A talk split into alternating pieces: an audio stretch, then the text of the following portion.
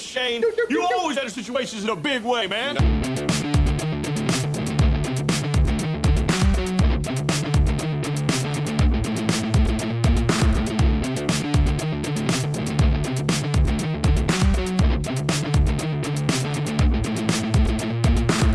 Some kind of fucking sick demented pervert, huh? huh?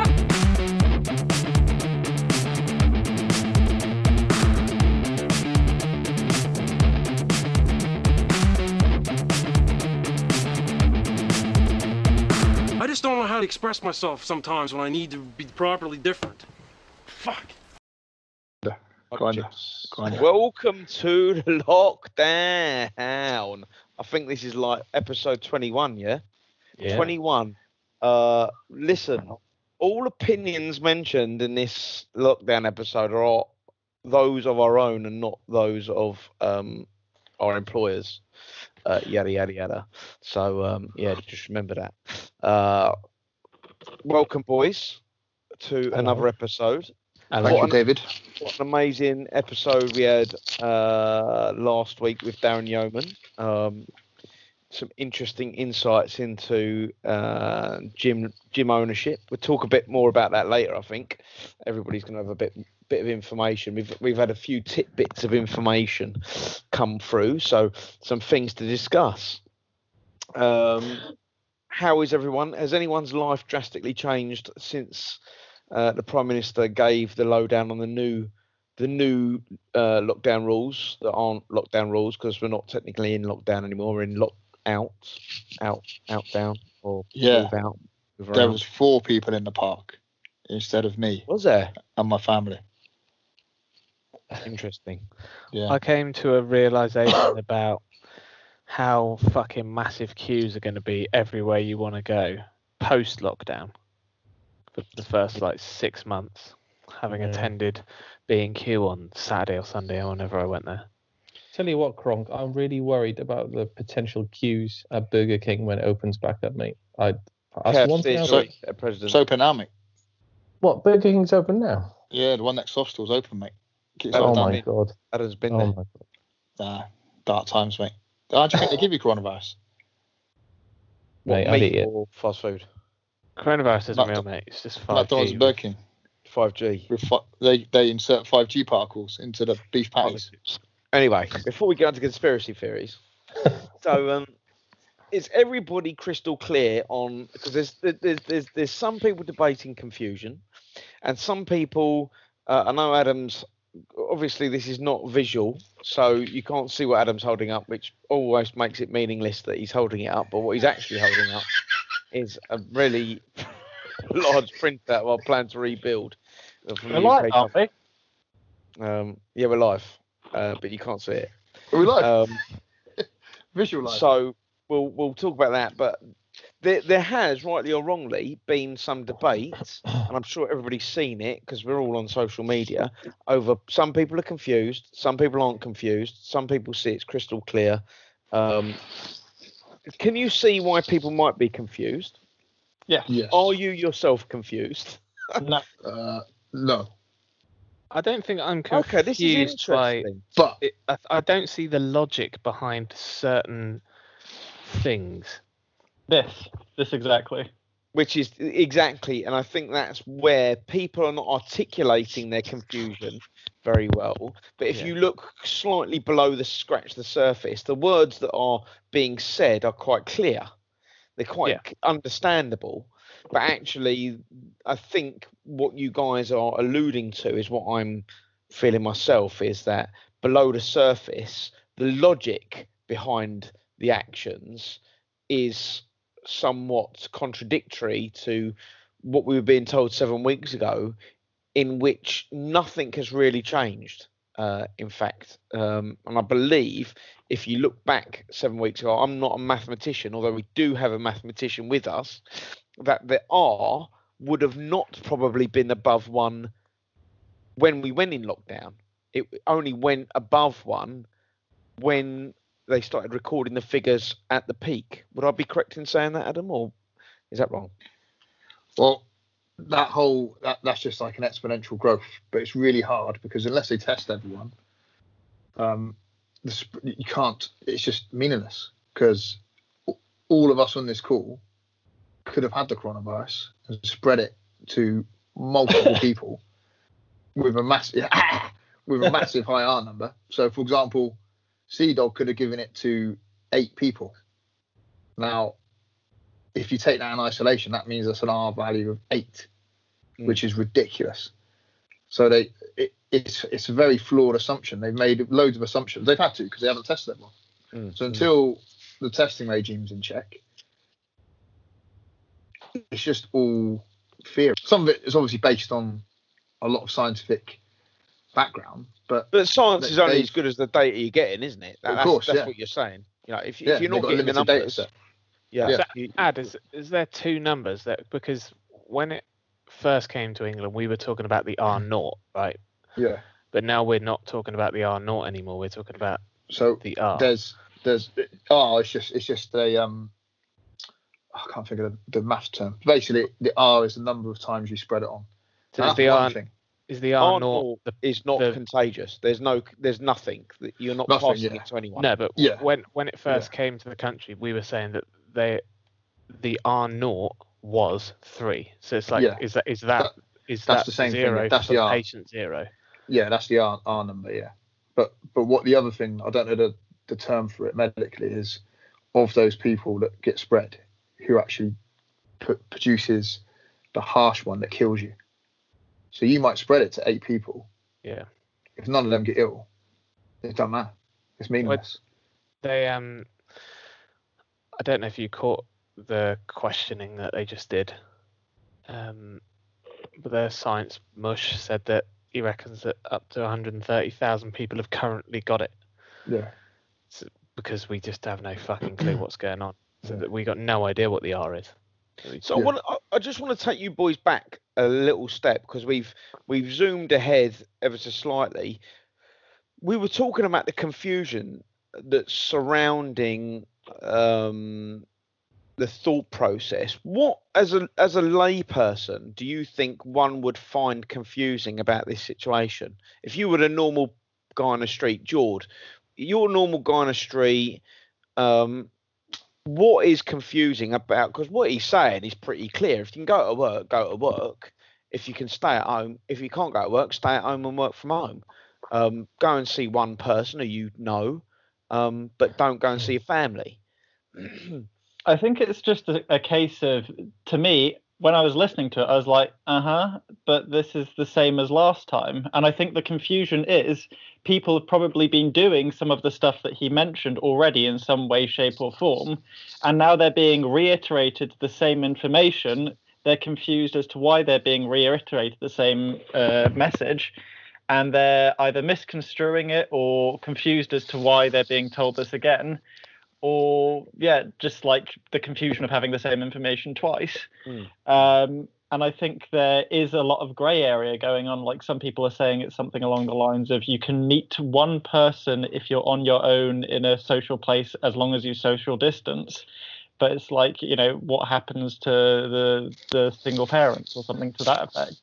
Mm. So it's just, I think it's confusing in- from that standpoint, and it's just not black and white. Here is what you could do before. Here is what we've added to that list. I think if it was listed in that format, it would probably be easier to clarify.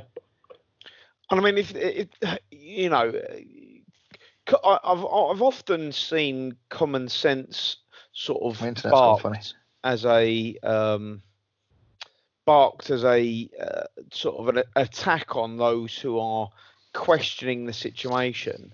Um, do you think that common sense, people are using common sense when they thought there might be some additional control measures that that came in to go along with this new sort of um, um, rebuilding or or you know opening up of lockdown? Do, do you think people expected there to be a track and trace announced or something else, an additional measure?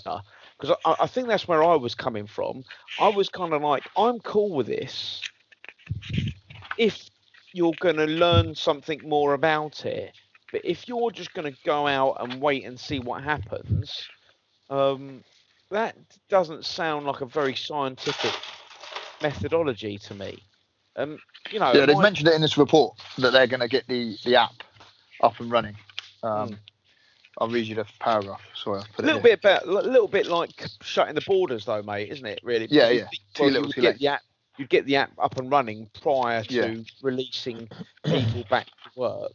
I mean, you know, I, do worry about. I mean, I don't, I, this is obviously I don't. I want to be reasonably apolitical in it, but I don't. I know it's a political situation, so you can't really be apolitical. But more from a class point of view, you know, people who are skilled workers or have skills are more likely to be able to work from home. People who are less skilled are less likely to be able to work from home. That Yeah. I would have thought is a fact. Now, in all, really, what it says to me is, or, or ask you guys the question: Do you think they are playing ex- or, or using experiment, and by proxy, that experiment would be with the um, lower class Working- of society? working class, yeah. yeah. Do you think Yeah. that? Do you think that's an, a, a correct assumption to make, or am I well off the mark there? No, yeah, it's just a fact, isn't it? It's a fact of life. Unfortunately, the modern, not not saying that working class people aren't aren't intelligent, but more of the sort of intelligent type jobs involve computers and speaking to people, emails, um, all of those things can be done social distancing, locked in your little bedroom under a cupboard. Um, you know, construction people, manuf- you know, factory workers, they've got to go out and do do the job, and they're going to end up bumping into people. Unfortunately, that's the way it goes. And without I mean, yeah, people, that, should it be that's the way it goes without No, having? I mean, this this It is shouldn't be, but that is the attitude that is what you are saying Mm. seems to be the attitude that is being drip fed out. That's the way it goes. Unfortunately, guys, if you can't Yeah. work from home, you're going to have to go out because we've got to get this economy going. But that, and if you that get isn't ill, the case though, because No, they've they've had the furlough scheme. yeah, So and, there's been and millions of people. But Yeah, that's and your ending in June, June or July. They're pulling the rug out in at, at your, that point. your employer can't can't bring you back unless they've got social distancing in place anyway. Yeah. And there's there's another document being released this week with guidance for employers. So um, if it's not safe to go back, you won't be able to go back. You'll be able to sue your employer. I I think that a lot of the confusion has come from we we were told with the, this was built up like it was going to be a massive change, right? It was going to be a huge, you know, loads of different stuff was happening. There was all this noise in the paper about being able to have a 10 person social bubble and all this other shit. Then on Friday, all the other countries in the uh, United Kingdom's first ministers came out and basically got the jump on Boris, didn't they? Yeah. And have seen what the public opinion was based on what was leaked on the Thursday and just gone, oh, fuck it, we'll just say the total opposite, which has confused things even more because now you've got Wales, Scotland, and Northern Ireland doing saying different shit to what Boris has said. He's come out and basically said, look, use your fucking common sense. Yeah. If you are working from home, crack on, mate. You know, noth- probably nothing's different because you weren't furloughed anyway. If you have been furloughed and your business is now open, you won't be going back unless they've got social distancing measures in place. If you can, ride your bike. If you can't go to work because you need childcare, don't go to work. Carry on being furloughed, or you know, speak to your employer. Basically, I don't think it's that difficult, but the way he said it in that speech on Sunday was fucking stupid. It, it was the most like East End. Like, it was just like he was acting, wasn't it? It, it wasn't like No, he was what- delivering us useful information. It was like he was. He someone had written him a script, which they obviously had, and he's just sat there and delivered us a a I monologue. like his fists, his closed fists. Yeah. like and everyone sat there like, "What? What the fuck Yeah. is this, mate?" What do you say?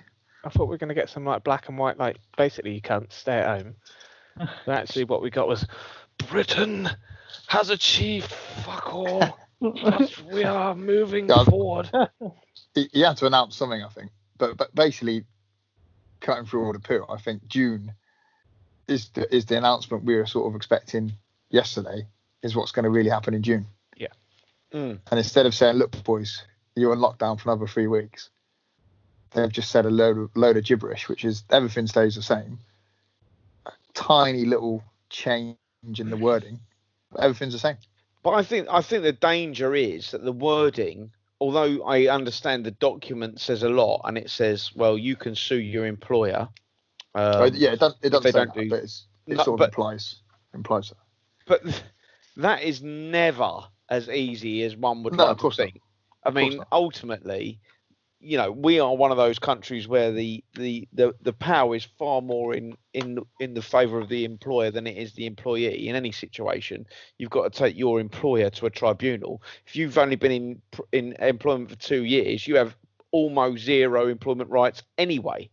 yeah. So Yeah. ultimately, if you decide that it isn't is dangerous for you to go to work, and your employer decides it isn't dangerous for you to go to work, and especially, I mean, I guess here in the southwest we are blessed, not blessed, that we have got barely a public uh, transport network that you would even want to visit your gran on, because she'd probably be dead by the time you got there, because it is that inept. But actually, in London, most people, um, and and London isn't particularly small. A lot of people do commute quite a long way within London, and also you rely on public transport to get into London. Um, that is not including that is including sort of construction workers and so on and so forth. But no one can afford to live in London.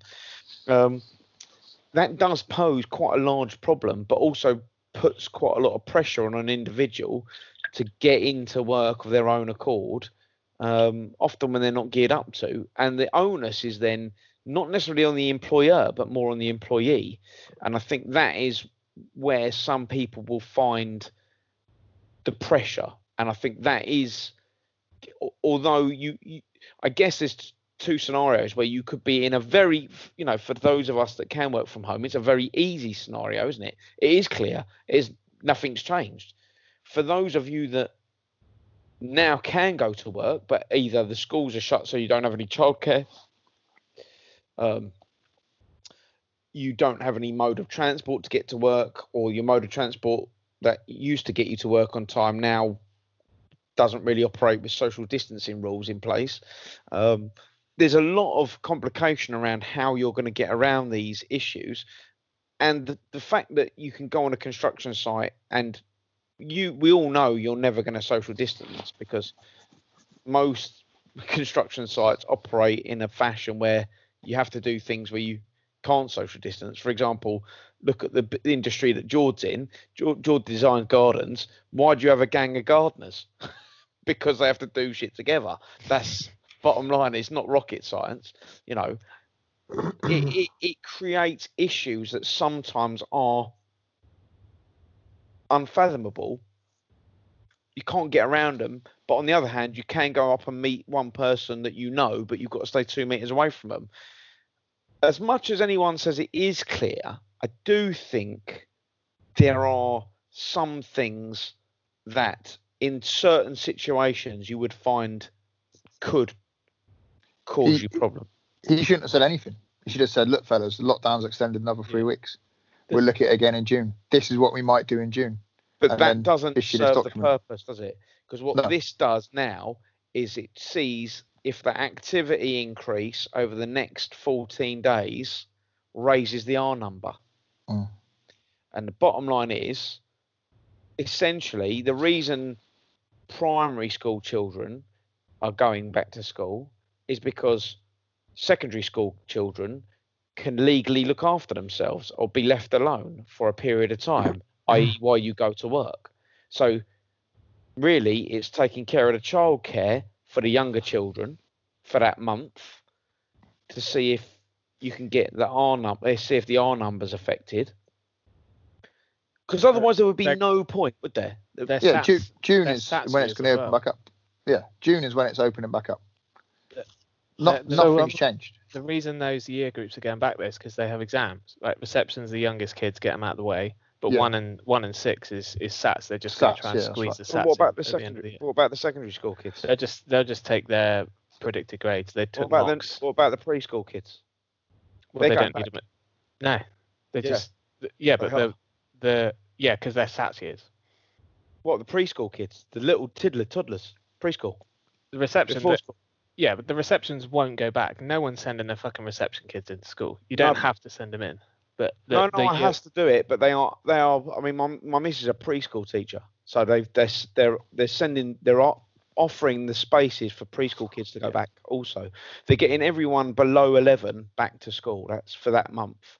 That is the intention. If you if your kids can and you want them to go to school, they're encouraging all kids below eleven to go back. So I thought he said that it was reception one and six. Yeah, that's what he said. Yeah. it's not. That's what he It's not said. It's not the mid the mid years. They they want to aim for the, to get in the primary school by the end of June. They want to go back for a month. So June will be end of lockdown, and then July everyone else back, Right. Okay. and then on holiday for six weeks, and then they're back for September. And you got to wonder why you do that. Yeah, I, I, I, To squeeze the exams in. Squeeze, yeah, they're opening But, back up. but, but for the little kids for July, there there are no exams. Yeah, it's it's over in June. It's, the lockdown's done. Do you know what I mean? I'm, I'm just trying. Yeah. I'm trying to logicize why you would. In, the only re I know why it is is because people can't get little kids looked after, and school is childcare for kids under 11. Because if they're over 11, they can freaking Yeah. look after themselves if you want them to, by law. By law, Yeah. you can. You, they can they can look after themselves, but uh, by it's it's it, it, uh, it's not a secret. You're trying to get people back to work because you're trying to get the economy rolling again. I'm not I'm not trying to make it more complicated than it is. So Dave, is it is it voluntary? It's not. They're not forcing the kids out the door. No, I don't think you're going to get fined if you decide to not send your kids back. I don't think that is. But he said tonight in that question thing, they are strongly recommending that you that parents are encouraged to send their children back to school. Mm, the, the thing is what they've done like we, we mentioned in a previous podcast the amount of fear the media has elicited about this now is so so off the charts be it founded Yeah. or not founded everyone now is like whoa people and there's facts people have died loads of people have died yeah. it's a, it's a tragedy now everyone in their right mind is going to say if we risk averse you know, you, Dave, if there's a massive job, obviously you've got to go save people in fires, but that's that's a lot, lot bad managers. If a massive black hole opens up in front of me, walk forward, mate. No way, son. You know what I mean? You're not going to walk towards a potential risk, but that's what everyone, all our brains are now programmed to be like, shit, boys, Yeah. don't touch anyone, staying home. And now they're I tell you what, Adam, you know, have, you, have you seen the um? They got the same threat level that fucking Amber Light system for COVID that as the same they did for the terrorism threat. and Nando's. It's Nando's. yeah, Ad, it's Ad, true. do you think do you think that we are so used to basically being told fuck all that we're now actually being told something that it's like Yeah. sh- massively shaking us up? Yeah, well, um, like it, th- they must have had like um, I don't know what they call it. There's a marketing term and psychological with the um. I'm not into it that much, but the, the phrase they did like um, "stay home, save the NHS," something like that, "save lives, save the NHS," whatever that phrase. I can't remember it in red and black, and now it's changed into green and yellow. Yeah. It's like th- For that, go. yeah, yeah, you got it, and that, that's like uh, Red for stop, green for go, isn't it? yeah, it's repro- it's reprogramming our brains slowly, but nothing, no conspiracy. That's just what it is. It's reprogramming our brains, ready for June. But going back to what you were saying, I think normal people, Ryan, are risk averse. In normal day to day life, most people don't really have a huge amount of risk or they don't perceive the risk that they're in. So if you're in a car and you're driving around, you probably are at a reasonable amount of risk for getting hit or crashing or looking at your blower and then like mowing down a fucking bus full of kids or whatever. but you don't recognise that because that's what you do every day, and the chances are it hasn't happened to you because you don't, you know, and and if it hasn't happened to you, it, in your own little brain, it doesn't happen. Whereas if you see someone who goes to accidents where people mow down you know buses and loads of kids and things like that every day then you know it happens and you sort of recognize that there's risks there and i think normal people and I'm I'm not trying to belittle normal people because quite rightly so we have developed so society so you don't have a lot of risk in it. That's that's why it works so well. That's why you just go out and do what you want to do and you know get on with it and you don't die. But ultimately, most this is the most risk that people have been in for a long, long time or recognise that they're in that risk. And quite rightly so, the government have said, fuck's sake, you're in quite a lot of risk here, lock yourself inside. And then all of a sudden, nothing has changed. So I akined it earlier, me and Adam were talking, and um, I, I sort of akin it a bit like you're, you're in a war zone, you're getting shot at by the enemy, and you dig yourself a trench. If you get in the trench and you don't stick your head above the parapet, you won't get shot. But nothing's changed. They're still shooting at you. They're still trying to kill you. As soon as you go over the over the parapet wall again, you're going to get shot again. And most people, with their common sense, think, well, surely if I start going out again, I'm just going to catch the virus again. Yeah. And they're right because And the virus is been- still there. That's how we've been programmed in our brains to to think. Whereas most of the people in my firm or my area of work, it there is there is risk of that sort of thing all the time. There's bo- bodily fluid risk, there's biohazard risk, there's risk to getting burnt, there's risk to getting hit by a car on a motorway, there's you know all sorts of risks that so when you and and obviously the, the biggest joke was when people were moaning at um, emergency services people for all going to Bournemouth Hospital and clapping and things like that, and they were saying, "Well, look at all the emergency services workers not social distancing." Well, they didn't social distance in the car on the way down there. You Yeah, exactly. Yeah. wallies. They're not going to social distance when they're there. It's not, you know, that's it, it's But not, they, they weren't crying about the fact that they had to fucking work, were they? And, and that not their at all. that their office might not have social distancing measures in place, nor were the fucking poor 18 year old part time co op workers that had no choice that keep going to work and No. aren't social distancing. No one no one made a fucking sound for them. No, At but all. that is society. mate, That's society. No, But as soon as, gave him a- soon gave as him a some- clap, bother mate. me. Give If it, a little clap. if it doesn't bother, if it doesn't affect me, I don't really care. That is general society. Yeah. But now what he's said is it's but it does affect people. So they start going, well, how does that affect me? Now I might go out and I might get the virus, and quite rightly so. They're a bit panicked about it, but you're quite right. When the poor little spotty Wally down at the co-op was in risk of Yeah. getting the coronavirus, no one give it a Wally. and I can tell you what, he's not he's not fucking wearing gloves or a mask since No, day mate. one. He doesn't he's- give a fuck. He's coughed all over that screen like Yeah. a hundred times as well. So I um I nearly died last time I went to the car. I had it like sounds like cough. quite an extreme story. So I'm not. I had like a cough in my mouth. You know, when you get like a cough when you try not to cough. And it makes it, makes worse. it makes it worse. Yeah. I was like dying. I was like, Did you start shaking on the floor like, like, like you're in Wuhan? then I got outside and I was like, ah, ah. yeah, bad, bad times.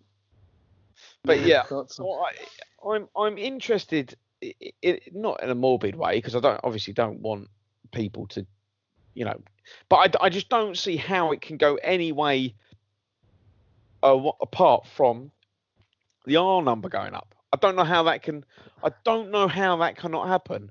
I'm not Nostradamus, but I can someone That's tell me how So they R they number predicted it to be really that the, in all the models they did in the first place was that it's like really really triply infectious. So like um, like Crocs said there, initial things of R of a three, Mm. three to five or something ridiculous when they first came. Oh, just, So on, that means- just on that, did you hear about ma- matey boy in Korea, in South Korea, who went to the gay club, gay club at the Dude, weekend? Pepper, Pepper. One one guy went to a gay club at the weekend in, Yeah. in North Korea. Sorry, South Korea. Yeah, They've got a massive panic on because he infected 86 people. yeah. 86 people have been been uh, tested and um, got pre- been proved. What do you call it? Uh, been confirmed COVID nineteen. Was it a bukkake pie? yeah, rumor has it you can get it through SPAF. So it's got to Yeah. be a spaff. It's a bodily fluid. Don't be so ridiculous. You're a man of art. You should know that. The bukkake pie. Is that Pepper? He's going, he's going home, isn't he? Oh fucking hell! He's gonna be fighting, he's gonna be fighting North Koreans next week, mate. The Yeah. problem with a track and trace is that when you go into a club in North in South, I keep saying North Korea, in South Korea, you've got to give your name, and that's the conditions of going in the club. But what they were saying was that everybody gave fake names because it's not a very comfortable place to be a gay person in Korea. Yeah. So they can't trace the people as Oh, they shit. would do normally. So the plan that that track and trace thing in Korea sort of been scuppered because it's ba- it's basically a bigoted country. So, or has but bigoted that- people. at least they know that there's 86 people that have got coronavirus, right? That's true, Whereas yes. uh, two months ago we wouldn't have had a fucking clue. Yeah. We still wouldn't. We, But- st- but we, I think we still We still wouldn't know. We we still still know. wouldn't. We, Look we don't know. Well, if you I go in thought- a co-op, whether you've infected the spotty wally behind the thing. But 'cause he's I been licking Honestly, But I I reckon that's we've just gone. H- How does it? How does it look in Germany and France? Fuck it, let's just copy them. Yeah. Like, But I think the science the science is saying it's not as it's infectious, but it's not as infectious as they predicted. So as long as long as you are aware of it now, everyone's aware of it. There's no one in this country who doesn't know about the coronavirus. There's no one. Well, to be So- fair, that Chris Whitty tonight did summarise almost how ineffective it was. Really, it, did, he, did did anyone else get that? You watched Yeah. it, Ryan, didn't you? He sort of went through and went, well, you know, you know, very, very few children will be affected by it, and then even if you do get it and you're in a high risk, it only it only severely affects 20% of the high risk people. Still fucking high. That's You only because you're high risk, Kerry. Yeah. Mate, I- Yeah. I'm Panic I'm not high risk, so personally, I don't, think it's a fuck. Has anyone ever seen X Men? You know, Apocalypse and Someone Now, Survival of the Fittest. This is it now. Yeah. Only the strong survive. Mate, if you're an I'll- art I'll- student I'll with mild asthma, Oh fuck off. fucked. Only the And strong the white survive. I'd just Oh be there, my standing God. there, squirt, emptying his inhaler. Thing, thing is, Into you the go to that South Korean spaff pie, you just like gobble it all up, Mate, I would be fucking pure awesome. corona juice. No, I think I think that's what they're saying, isn't it? It's not as it's bad. It's obviously you know all the lives, not joking about all the dead people and that, but it's not as it's not as horrific as they predicted. yeah. And, It's- and now they're they come back. out and say, right, chaps, it's pretty fucking contagious, but there's only a 0.1% chance that you're going to die, everyone will go, I, f- I take I take worse odds than that on a daily basis, having Yeah. a wank. Do you know what I mean? Like, uh, I'll, I'll take that. Yep, lockdown's over. What is that? The chance of you not having a wank? That's that's the, that's the worst. no, that's, there's less chance than that. I've got some I've got some stuff we can talk about off air about that. But What my mate was in the army used to yeah, my mate in the army used to tell me some stuff he used to do. This can't Why be don't you tell can't be us now? repeated. Uh, all about sleeping bags and wanking and stuff and urethras and bladders and stuff. Can't be can't be repeated. it sounds like you've told us the worst bit, so you might as well fucking tell us Nah. the story. Bad, bad mate. Let's let's talk Yeah, about I- the I- UFC. I, Yeah. I, I just don't think it's as bad as they, you know, it's obviously horrific, but I just don't think it's as bad. And now they're they're dialing it back, aren't they? But how how can that be when you've got like m- mortuaries being built and like you know wartime hospital type scenarios going on? What what But they haven't, they haven't been used, Dave. That's they're, they're there ready to go, aren't they? They're ready to. they have in this certain winter. places, mate. They For have this winter, I, mean, I reckon. Yeah, you, you, Yeah. You, you, ca- you can't say they haven't been used. They haven't been used No, but all they're over the country. yeah, that's the but they have been used in certain areas. They, they've upped their cap- capability now, haven't they? They've upped their capacity, so they can, you know, again, I'm not a scientist in any means, but they they've got the capacity now to to have more people coming in, haven't they? Maybe not all in one town. But one we're city. now, yeah, but we're, the, the problem is we're not, ha- we haven't got a functioning NHS. Who, who out of you lot could- reckons you can get a doctor's appointment now? I wouldn't. Uh, I I- did. I did get a, a telephone appointment after someone crashed into me in March, but Did you? yeah. Did you get seen What, by four someone? weeks later. Did I fuck? No, I got I had whiplash diagnosed over the phone. Brilliant. Actually, Yeah. that does you a favour, but but do, do you know what I'm saying? Yeah, yeah, If- yeah, you're right. It's done for because there's, patient- there's no one If you're a cancer patient or you've got any other things, you are not. I mean, Yeah, my boy got times. diagnosed with um, celiac disease, uh, the other day, and all right, it's you know it's it's a it's a something that can be controlled dietary wise, but can you see someone? Can you get a call from a dietitian? The NHS isn't functioning. It, they could barely organise telling us. It was, you know, that is not. Although No. the danger is not necessarily from COVID, the danger is definitely from not actually being able to ha- go and get any service from a functioning NHS. Yeah. That's that's what you mentioned in his speech, though, wasn't it? Yesterday, one of the points was getting the getting the NHS back, getting all the non the non COVID departments working again. Hmm. Yeah, but it's their Yes. fucking it's their fucking policy that means it runs on the absolute minimum levels of care in the first fucking place. Uh, It's, it's not like it's a, a world class, you know, fantastic health service that rivals all the private hospitals at, all around the world. It's like you get the absolute minimum level of care if you can get it. Yeah, it's very what- functional and reactive. Yeah. Yeah, what do they It's- it's- expect? If a fucking global pandemic comes along, they're hardly going to fucking sit you in bed with a panini and like No. stick the Formula One on for you, are they? While you're Well, sat I- with, on your ventilator. when They're I, um, gonna- yeah. I love a panini. like I remember when I had my staph and I went in there, they, they cut it out two times, and then I printed out on Wikipedia what staph was, gave it to the doctor and said, "Is it this, mate?" And he said he went off, and then went off and got my test results when they cut it out, and said, "We've missed it. It is this." And then they rushed me into hospital again. Mate, when I had my ACL Crazy. operation, they put a cross on my left knee, and I said, "Oh, is that so that you know which one not to operate on?" Oh And shit! they said, "No, that's the one we do operate on."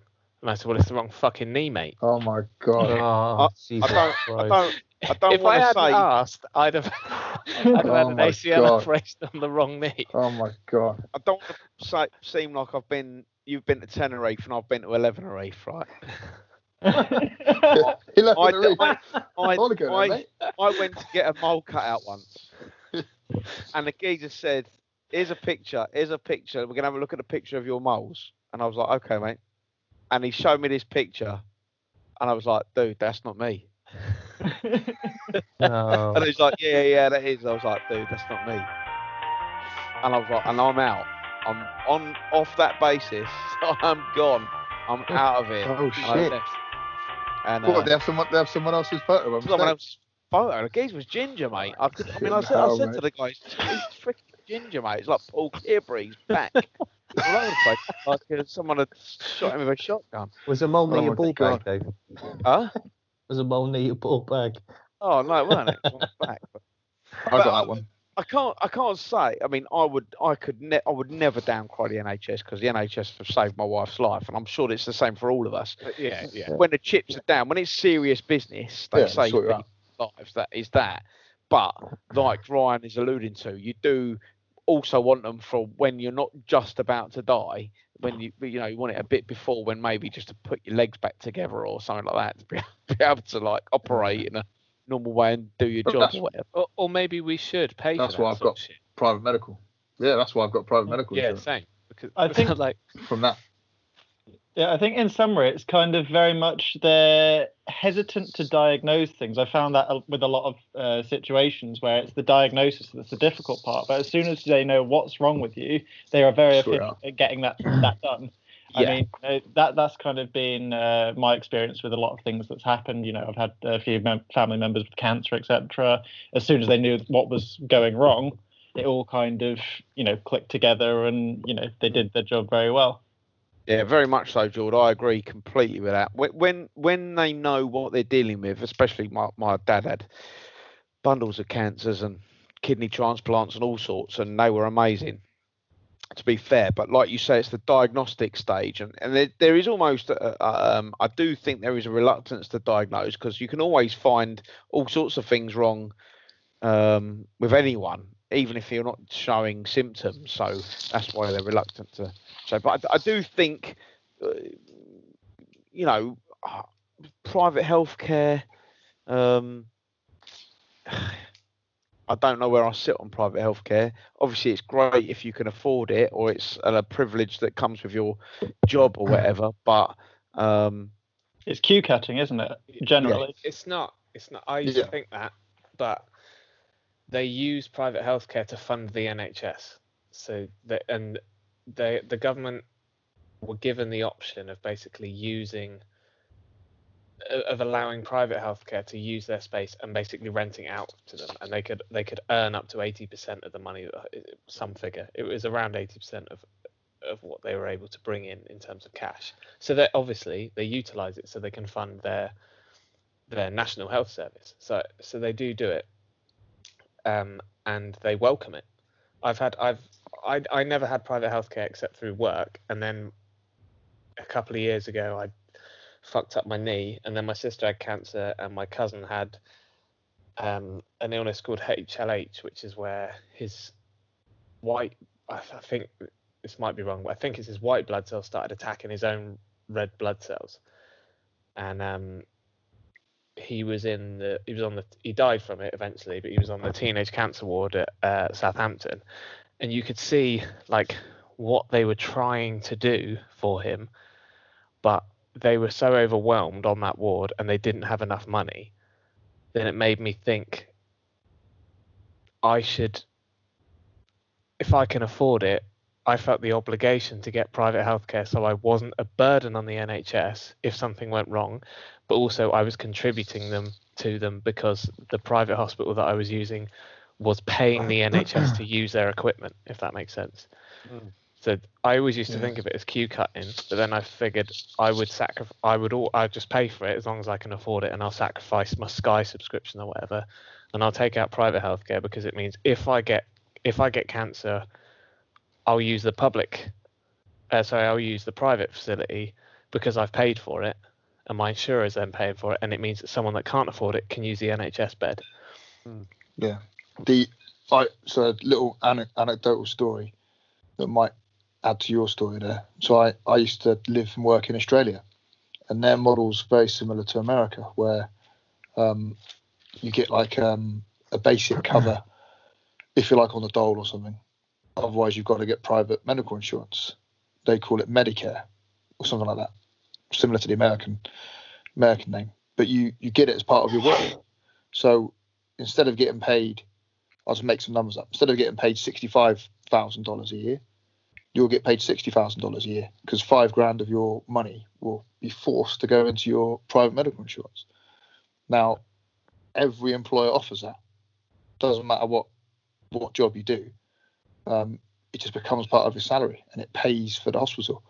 Now, obviously, there's a massive difference to what we've got, but when you go over there for an operation, you get the best stuff, best drugs, best um, equipment, best care because it's all paid for, it's all insured it would be a massive change to people's minds here because you know I've I've got private medical insurance via my company. It's a salary sacrifice each each month, but I'm willing to pay it. But what yes. happens if people can't afford the private medical? They get the basic, ba- they get a basic one, which is like in a ward where there's like a million people, rather than it's very similar to what Kronk said there. Like um, you still get some care, but you won't get the high the high level quick you know quick free fare my, um, cousin would have if he'd have had private cover they would have allowed there's no there's absolutely no telling that he would have survived right there's there's no I, I don't know what the percentage chance had been if he'd have had like experimental treatment would have been but the NHS won't pay for it because they simply can't afford it and it's not mm. fair for them to pay for it for mm. one nipper that's got one thing wrong, and it's the most fucking depressing ward you'll ever be on in your life because it's just kids with with cancer and, and horrible fucking illnesses, and mm. you know they can't, they won't say, all right, well we'll trial this this this specific thing that's that's worked in America because they just simply can't afford it. But this Whereas... but this is the confusing thing for me, that as much as I understand what everybody's saying about private healthcare, the very people that are caring for us in the NHS, like nurses, and we can't deny now that they are some of the most important workers that we have out there, could never afford private healthcare. It wouldn't even be. It, it, it wouldn't even be on their mind on 21,000 in London to try and get private healthcare. So what we're saying effectively is it's not really about how important your job is, but the more money you've got, the more chance you've got of living, just because you can afford better healthcare. I Uh, don't again, know not- whether. not sounding horrible because I, I know where you're going with this, Dave, and I completely agree with what you're saying. But what I'm going to say now, you're going to think, Adam, you're a prick. But I don't, I don't mean it in any way You're a prick. offensive. Yeah, but there is too many people alive now and using resources. We haven't got enough resources to go around. We haven't got enough doctors to go around. I haven't got enough nurses. Um, yeah, no, I, I agree that, but that alludes to what Ryan was saying before, was the fact that it's not because we can't have enough, it's because that there has been a real um and it, and it's not like we don't all know about it because junior doctors and nurses have campaigned to tell us that the NHS is woefully underfunded for what it's required to do. Now, any, anyone who knows anyone can go with the rhetoric that we can't afford it, but we afforded to bail out the bankers and we built we we put money into HS2 that hasn't uh, uh, that hasn't happened. There was a garden bridge that Boris wanted to build, which was 13 my company million did that. Uh, or 50 million million pound or some something crazy like that. I think the planning alone was 13. Oh, don't, oh, mate, don't, don't talk about that, mate. I'm not. I'm, I'm saying that you could say yes, there are too many people, but you could also say that the money's not allocated towards the right in the right direction. Yeah. Uh, yeah, that- my my private health insurance is cheaper than my national insurance yeah, same as mine. by Mine's well cheap. Mine's ridiculous. Yeah. Mine's like it, no, complete no-brainer. yeah and like it's and I'm covered for just about anything you could possibly imagine. Now, obviously, as I get older, that'll be that it will be more expensive, but it, my wife's on it, my nipper's on it. Like it, it makes me feel slightly more comfortable. However, if I knew that everybody could get that level of care, if I paid three times what I pay for private health insurance in my national insurance, I'd be fine. Personally, if I if I knew that I, I paid more national insurance every month and everybody could get the level of private cover, Oh, me too. Me Yeah. too. and I, I think I think ninety percent of the fucking people in the country would. Yeah, hundred percent.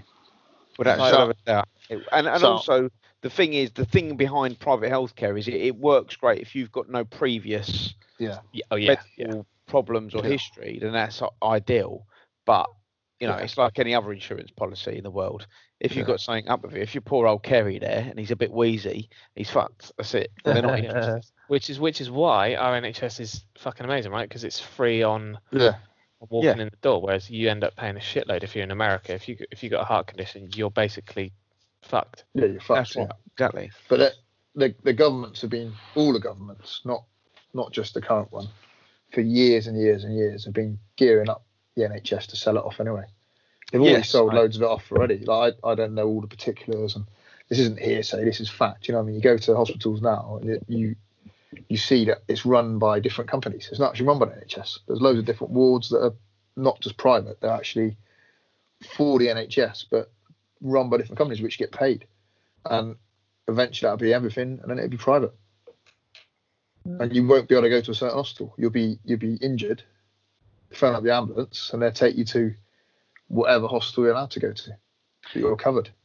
I mean, it is quite interesting. Again, a bit of another anecdotal story. Um, but my brother had a situation where he, I I can't remember if this was related to cancer or something else like that, but he went into one appointment on the NHS, and the doctor that saw him was like helpful, but in a restricted way, if that makes sense. So they would do enough to, you know, take care of him and do what they needed to um, but he wasn't satisfied with that experience. So he paid for uh, health insurance, and then he went in a couple months later, and it was the exact same doctor who he'd seen before, but because it was through the private company, the attitude and tone was completely different. Like immediately, it was top notch. Uh, yeah, top notch quality of experience, a different sort of customer management, as it were, almost as if it was because you were through the private and because you were paying that premium, it was like a completely different thing, essentially. Like they, they can claim they can claim for it all, can they? Bang, bang, bang. How can I help you, sir? Oh, you want an MRI scan? Come on here. Oh, you Oh, want this? Have some of this. Fuck oh, it. you Oh, want it? You want some X-rays? Oh. Actually, I think this might have actually been something uh, significantly less than cancer. Actually, I think this might have actually been to do with his abscess or something to that effect. Can't remember. Right. I had a um, I when I was a bit younger in jiu-jitsu, not, again not to scare anyone, I had like a, a neck issue, real bad neck issue, and it got so bad, um, I thought it was my hand. I, I'd carry a coffee cup, and my grip would just go. Was that I because was you were like, trying to invert? Yeah. Invert just- on 20 stone. yeah, it's funny stuff. I just I just drop and smash coffee coffee mugs all the time, and I thought, oh my god, I've got like brain damage or something. So I went went to the, I did all carpal tunnel tests and that.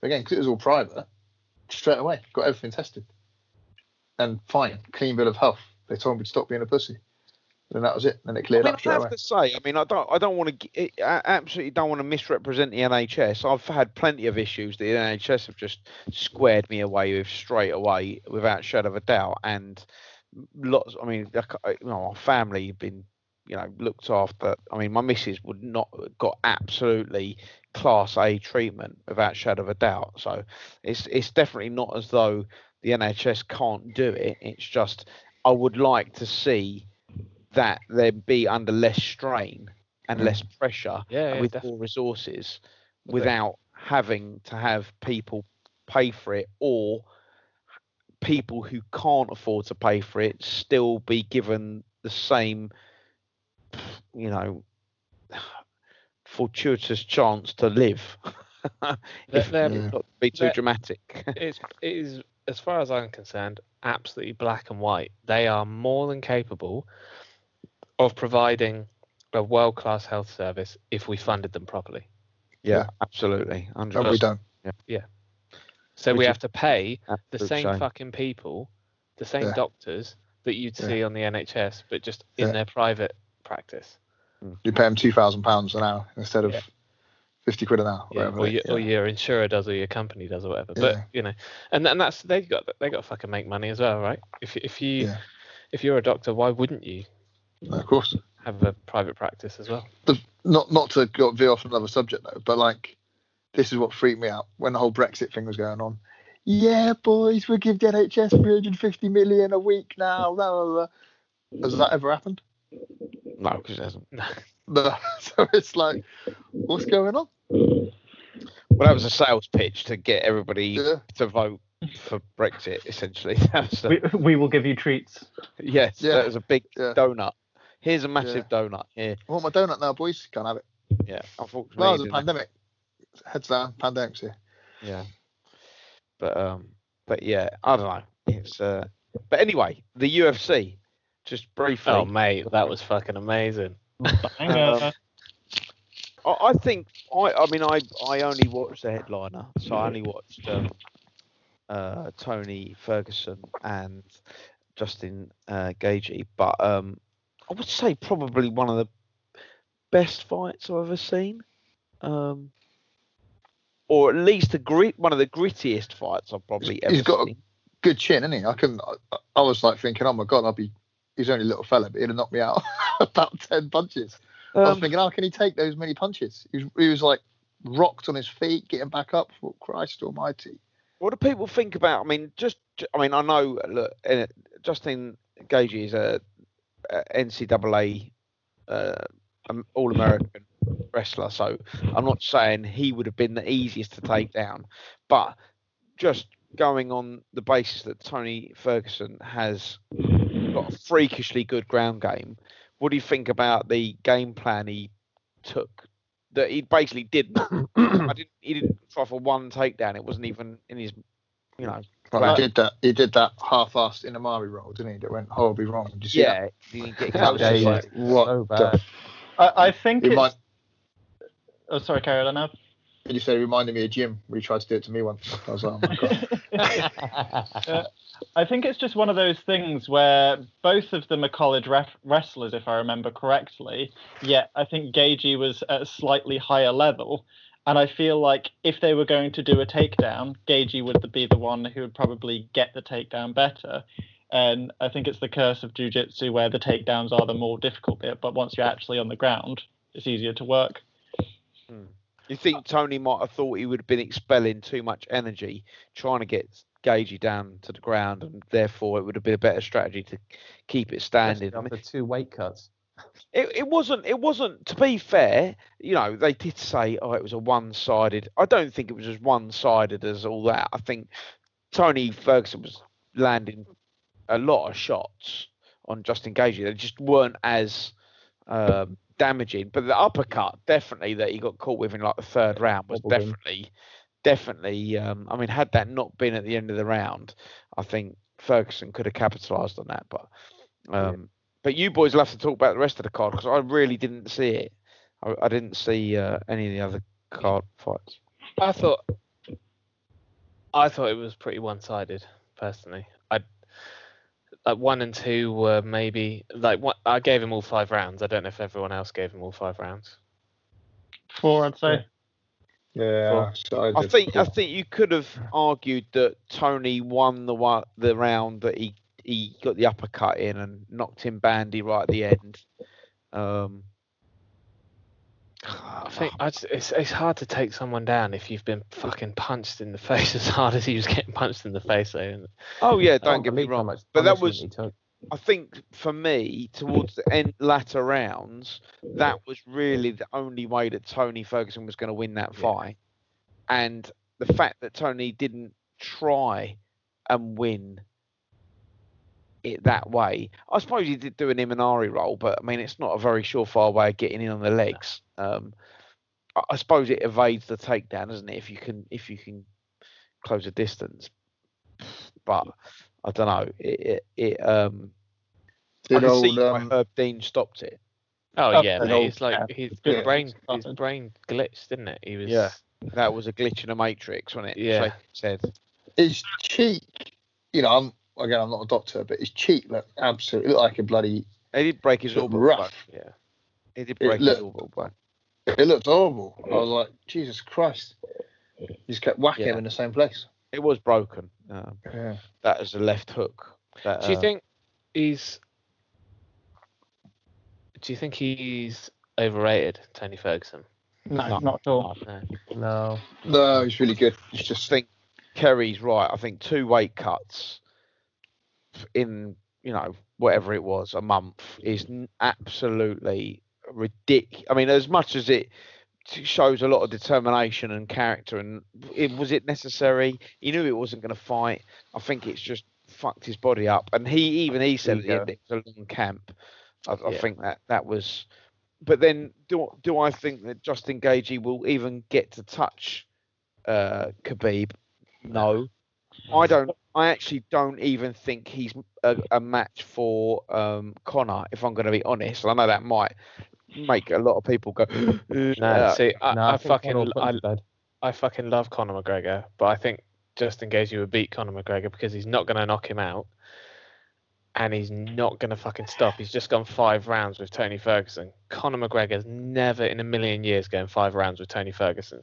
But Conor, But- Conor McGregor is a far, far more precision striker than Tony Ferguson is, True. and Justin Yeah, Gaethje. true. the, the, the, his accuracy is, and he has power that they, they all talk about. Everybody goes into a fight of him thinking they're they're gonna he's overrated and he puts them away. And I one think punch. Justin Gaethje is just far too one dimensional. He's not one dimensional, but his fighting style is fully committed, balls to the wall, very you know sort of. Um, uh, anyone who goes in with that sort of fighting style, like Jose Aldo did or um, Chaz Mendes did, Chad Mendes, I think they, they they they get picked off by him, and I just I think Tony Ferguson would be a better fight for Conor, as in have more chance of beating Conor than I do Justin Gaethje.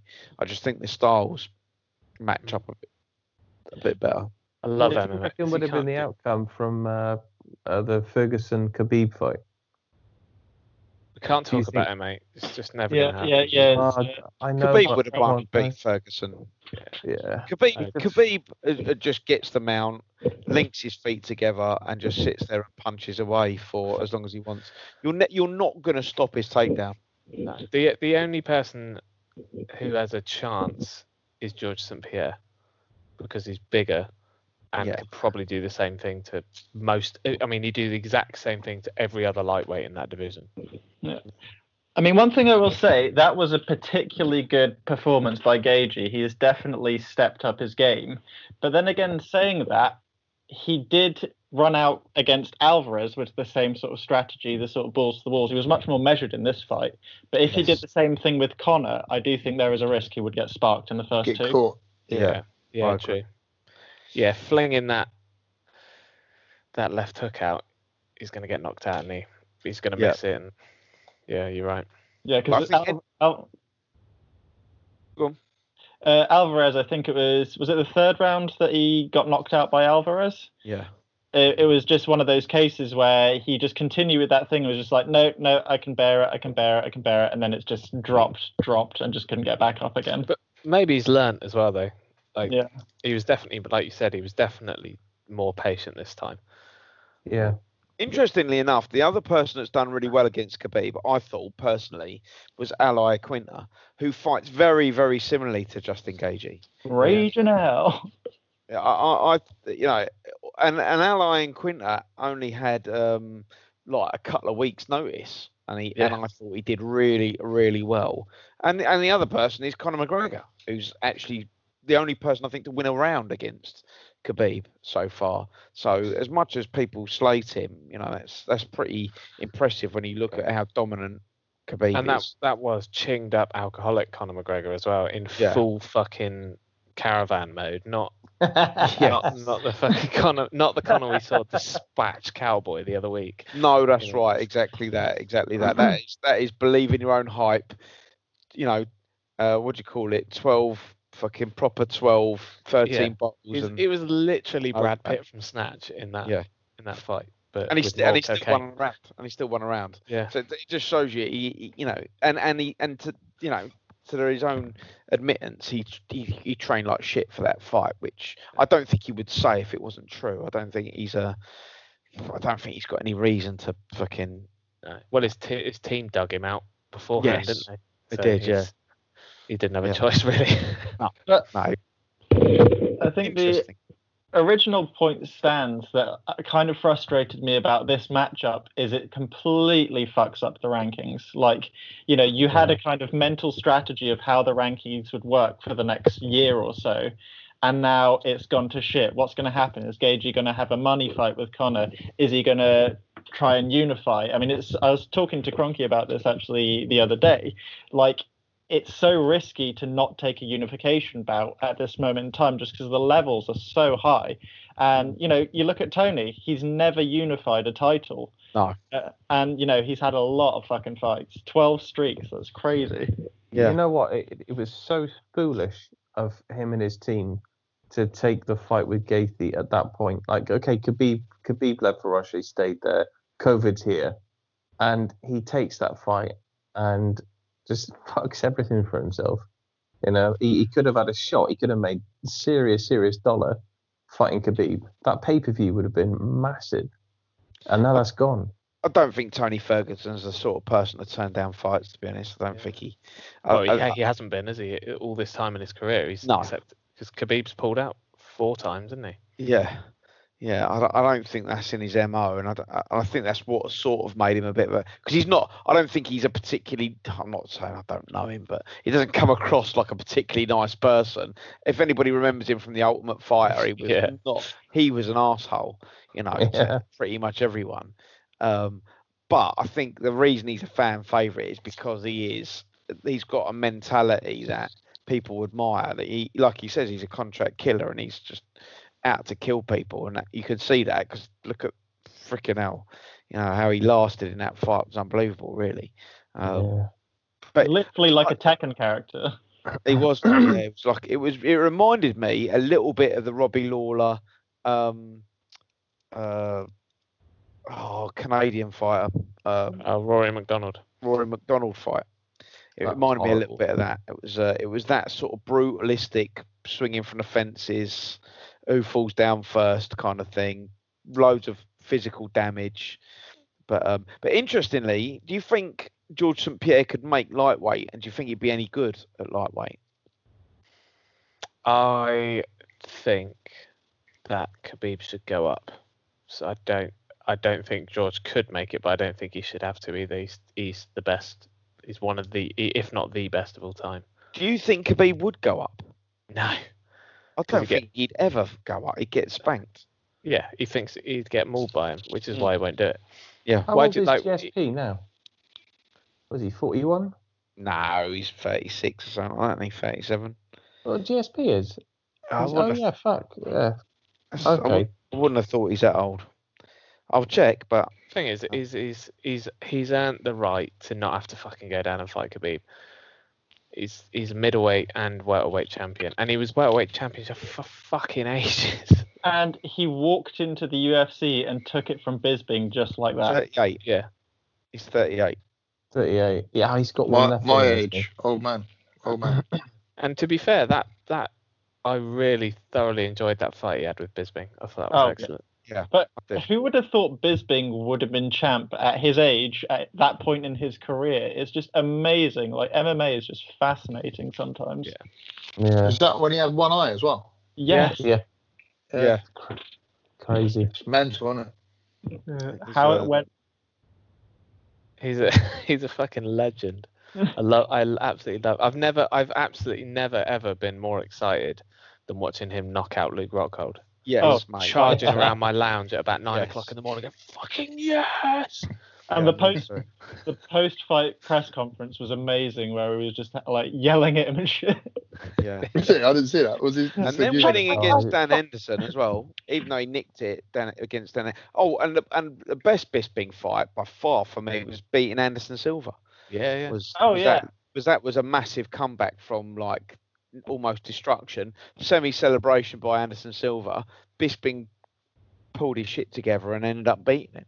And it was We like made- the, the crazy flying knee at the end of round three that wasn't legal as well. I was what like we were watching it on a bit Yeah. of a dodgy stream, and then uh, all of a sudden it cut out. We're like, what the fuck just happened? Was Yeah. that legal? Like, we didn't have a fucking clue what was going on. We were texting Jordan's brother, who was at the fight, to try and work out what the fuck was going on. He had even less of an idea what was going on because obviously they didn't have commentators because they were in the arena. No, like it was fucking amazing. And then he wins. Amazing. What a career. Unbelievable career. His book's out now, isn't it? Yeah, I've got it. It's brilliant. Is it? Oh, I'll I've yeah. I've got it in my Amazon basket. I've been meaning to get it. I I got the audio book, which it uh, because I thought it might be him reading it, which I thought would be even funnier. Well, that'd be amazing. It isn't. It's it's someone like it's just another northern bloke. But Well, not a posh person. oh, that's good. My That name is Michael. haven't- some mate, some of the fucking stories about his life when he's younger are fucking amazing. DJ. I'll have to get it. At the moment, I'm reading uh, GSP's book, which is interesting. It's got loads of shit in there from John Danaher, and um, uh, they call basically master and stuff. But I have to pick up the Bisping one. That'll be my next read. Yeah, it's good. I highly recommend it. There's a really good uh, YouTube doc about him as well. That's about 40 minutes long, and it just sort of details him growing up, etc. And that was really cool. Shit, I'll have to look it up. And what's this about Mike Tyson coming back? Who thinks that's going to happen? No. Mate, he's a fucking savage though. He's a savage, mate. He, have you seen the videos of him getting into So Oh, So scary. How much fucking money is he going to need though? And He doesn't need any, mate. He's If you minted. got a blue belt, you can beat him, boys. That's what it used to be like in the olden days. oh, and If you get a blue belt, you can do Mike Tyson. That was that used to be fact. um, Those days are gone. he's he's a m- he's a he's like he smokes more weed than anyone I know. He's basically in a coma ninety percent of the time, and he'd still have ninety percent of the I, planet. I would run faster than I've ever run in my life. If he came in, I'm gonna get you. I'd be like, shit. I watched an interview of- of his the other day where some bloke he gets offended by some bloke and he's like, "You're rude. You're a prick. You're a prick." Yo, and, I, fuck. and, the, and the bloke still asking the question. I'd be been like, I was gone up and ran. Yeah. later. Yeah, he's scary. So fucking scary. Is that the one where the reporter's like, "Oh, Mike, this is live. You can't swear." No, Yeah. fuck off. Yeah, yeah. Fuck off, you prick. Amazing. We're live, we? Iron Mike Tyson was one of the best documentaries I think I've ever seen. Yeah, Yeah. He's Yeah. really really open and honest in that, and he's like, Yeah, amazing. and that that press conference when he fucking tells that guy he's gonna fuck him till he loves Oh him. yeah, like, who, who else could say? If anyone else said that to me, you'd be like, "All right, fucking, fucking hell, gay boy, calm down." That's what I say to people, mate. I say that to people when I roll them. Whisper in their ear. I think Yeah. verbatim He's, um, he said that a couple of times. Right, let's ask, let's ask Dave his quick fire questions. I'm just Okay. I'm just looking to see who's actually training Mike Tyson, and it is and I cannot for the life for it for me remember his name, but he's an MMA trainer, and he is um I want to say he's like um runs the American leg of um Pretorius, but I can't I can't um but that is who is that is who Mike Tyson is training with at the moment. Oh, he's a Brazilian. I can't think what his name is. It's gonna come back. to Oh me. yeah, I saw that. sh- Um, yeah, what's his name? Yeah, I saw that the other day. I thought, what's he doing in Brazil training? But it's not. It's just because the It's not because the the it's guy. Was- Yeah, yeah. Vegas gone. whatever. Got in my brain. It'll come back to me in a minute. Yeah. See, I got ask Dave your love questions, quick fire questions for Dave. Right, Dave. Where did you meet Adam? Oh, No, not that one, mate. Oh, a love story. Come on, I want your Grindr Oh. story, guys. mate. Can't- can't tell Oh wait, did did anyone did everyone see the Francis and Ngannou fight? Boy, I'm, I've missed so, it. I'm so glad he's back to doing what he should be doing. Like, you know, it was such a shame that sort of uh, was it Derrick Lewis he was fighting that was just a stalemate. Yeah. Yeah, I'm so glad that he's got his confidence back and he can just knock people out again. Since that fight, he spent a total of two minutes and forty seconds in the octagon in four fights. That's crazy. Yeah. It's like when I saw Dave on Grindr that time, and I Oh, I swiped right, and then he swiped right. It was a swipe left. I don't know which way. We both swiped, and then we met each other. Is that what it's like? Jordan made me a Grindr right. account years ago, years ago when I first got my first, very first iPhone. He's like, "Oh mate, you got to get this app." Put me on, and then obviously it was just. So I met Dave. gay- So I met Dave. Grindr. I can't He find out wears his uniform, coach's No, he was naked. Can't believe it. Have you still got the photos? You Yeah. have to ask him again, Sea Dog. He's forgotten the question. Right, wh- which one was it you wanted me to ask, Ad? Was it where you, met you, him? you decide, funny- mate. Oh, I, I want a funny story then. Come on, Dave, make us giggle. Um, the story I tell everyone, which is I don't know how funny it was. It was it was not funny for me at the time, but when I I started at this very very quiet fire station in Hertfordshire, I was only 21 or 20 years old or something like that. I was a youngster, and um, when you start on a fire station, you literally you're a buck. You're you're the, they call, used to call you a sprog. Like you do everything. You literally make the tea, clean everything, clean everyone's everything, and do all the jobs. Anyway, we got went to this shout and um, it was in an old people's home, and this bloke had, um, basically been in a bath chair, and they pulled him out. They lifted the bath chair out of the bath, and there was a little split in one of the squares. So the, Oh, obviously there's loads of squares in the bath chair, and there's a little split, God. and his nuts had obviously. When it had got hot, they'd sunk down and dropped Oh, through God. this square Ah, and they pulled him out, it they shrunk back up again, but they got trapped in the bath chair. Um, but the thing was, my governor at the time said, "Right, okay, come here, Sprog," and I was like, "Yeah, yeah. What, do you- what do you want me to do?" He went, "Right, you're going to have to. Uh, we're going to have to cut him out with the tin snips, which are like these really, like, really blunt scissors, basically that won't cut for anything." Um, going to cut he said, but you and you, basically you're gonna have to cup his balls while you're doing it. And I was like, God, he's like hundred years old. Why do I have to cup his nuts? I thought, oh, I just have to get on with it, mate. I just have to do this and just cut this old boy's nuts. And uh, obviously there was like seven other blokes watching me, laughing, smiling, while this old boys and all the care home nurses were standing there looking at this little Wally, getting told what this spotty little Wally, which was me. And uh, and I went to cup his nuts, and my governor went, "Stop! You got to take your glove off. You can't wear your fire glove." I was like, "You are joking, mate? It's nut, no, mate. His nuts are very sensitive. You're gonna have to hold his nuts without your gloves on."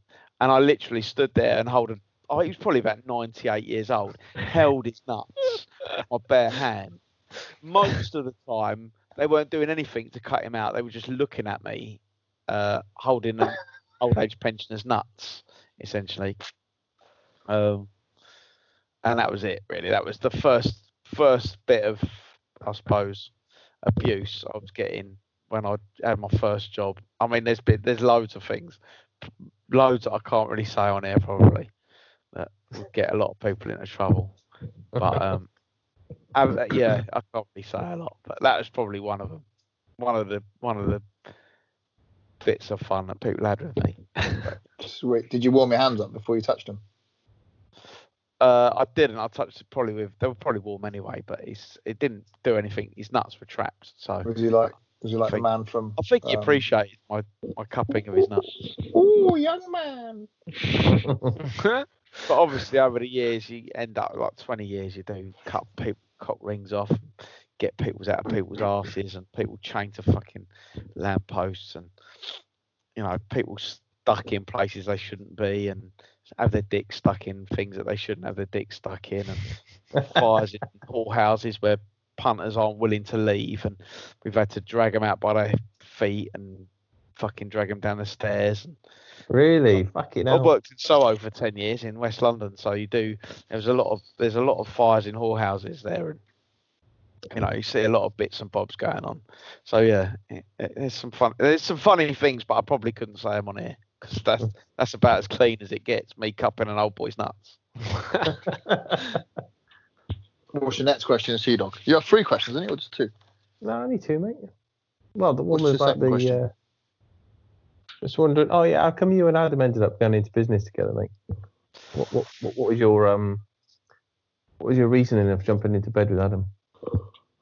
Um. Well, when I when I moved down here, my missus got diagnosed with cancer pretty soon, and my training was all linked to being in London because I trained when I was up in London for my four Yeah. days at Mill Hill, obviously, and I trained constantly. And while I was down here, I was just going mad because I couldn't train, and my missus was ill, and it was new, just moved into a new house. The kids were going mental. Um, asking me if she was going to die every night, and I was like, "Do you know, I need to, I need Oh, to do something. I need to train.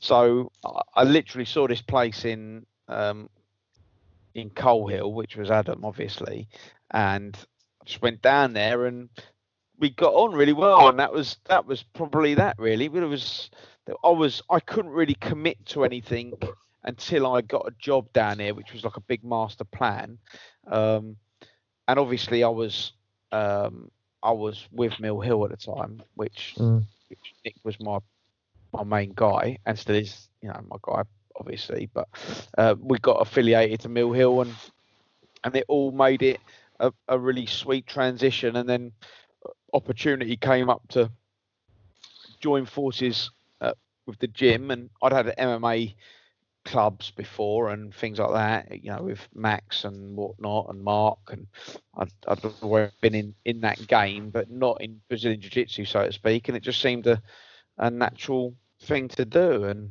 and to try and build a bit of a brand and, you know, just keep getting bigger and bigger and bigger as long as they let us out, hopefully, which they will do anyway, because give a fuck about Yeah. Jiu Jitsu. And we'll be doing it in a month, so. How many Um, years have you been down here for then? Only uh, since June 2017. Oh, right, okay. So not long, really, not that long. Um, Yeah. I'll tell you the real story now.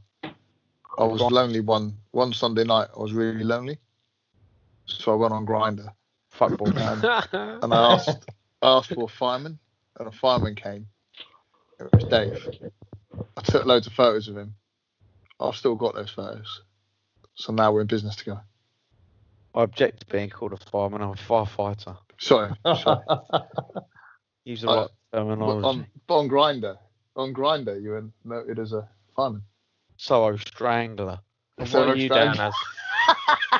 as? what are you down as on Grindr? Silver Adam? bear. A potato. Yeah. penis, Des- penis desperate Dan. Maximus. If Pal if- enorme. Alan Shearer and a potato had sex, With Bob Hoskins. Boys, you laugh all you want, fellas. It's coming back. The gym will be back soon, and you'll be fucking dead. All of you. Laugh. Laugh all you can. I might, Alan Shearer say so. I might get I might get a tattoo of a potato Alan Shearer and Bob Hoskins being like morphed together. It just depends how long your hair is. Yeah. And, and you just times. need to get a photo of your own face if that's the case. Yeah. Yeah. uh, George, what's your quick fire question for Dave? So when you uh, sort of took on the reins, as as it were, uh, how does your expectation to what a firefighter is to the reality of it? How do you think that sort of uh, equates? Call him a fireman. He likes it. Um, well, when I first started, it was really not didn't equate to anything because I, I started and the first station I went to did 230 calls a year or something ridiculous like that. Which anybody who knows anything about fire stations, that is really, really, really quiet. So we basically, I, I we, we used to do loads of games. That, um, we used to play a game called the Rat, where we used to ha- have a fishing line in the bays is Adam doing origami or something? Because that is like doing some sort of paper folding escapade.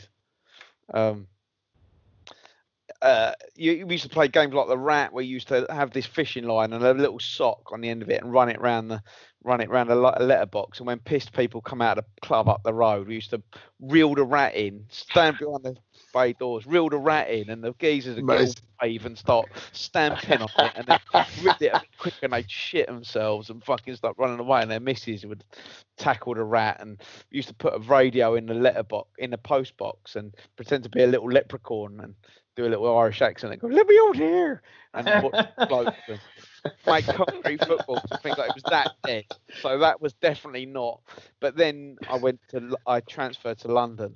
I went to a busier station after that, not long after that, and that was better. But then I guess when I went to London, it was London was far more like being a proper firefighter. You just out all the time. You go into fires, jobs, loads, and doing what you.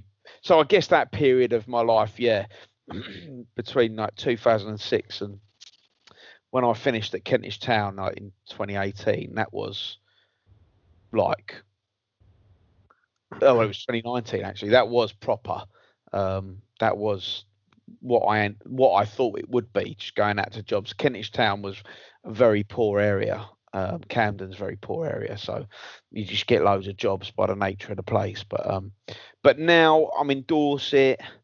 Um, I would say I've gone back to those quiet days, I guess, um, which I've got different challenges now, and I'm an old man now because like, I was a youngster. Obviously, back in the day, 20 years ago, I was I was a young gun, and I was you know wanted to be out in jobs all the time and seeing things and doing loads of stuff. And then 20 years later, I've seen loads of stuff, and now I'm probably not so desperate to see loads of stuff anymore because I've seen plenty of stuff that I didn't, I did and I didn't want to see.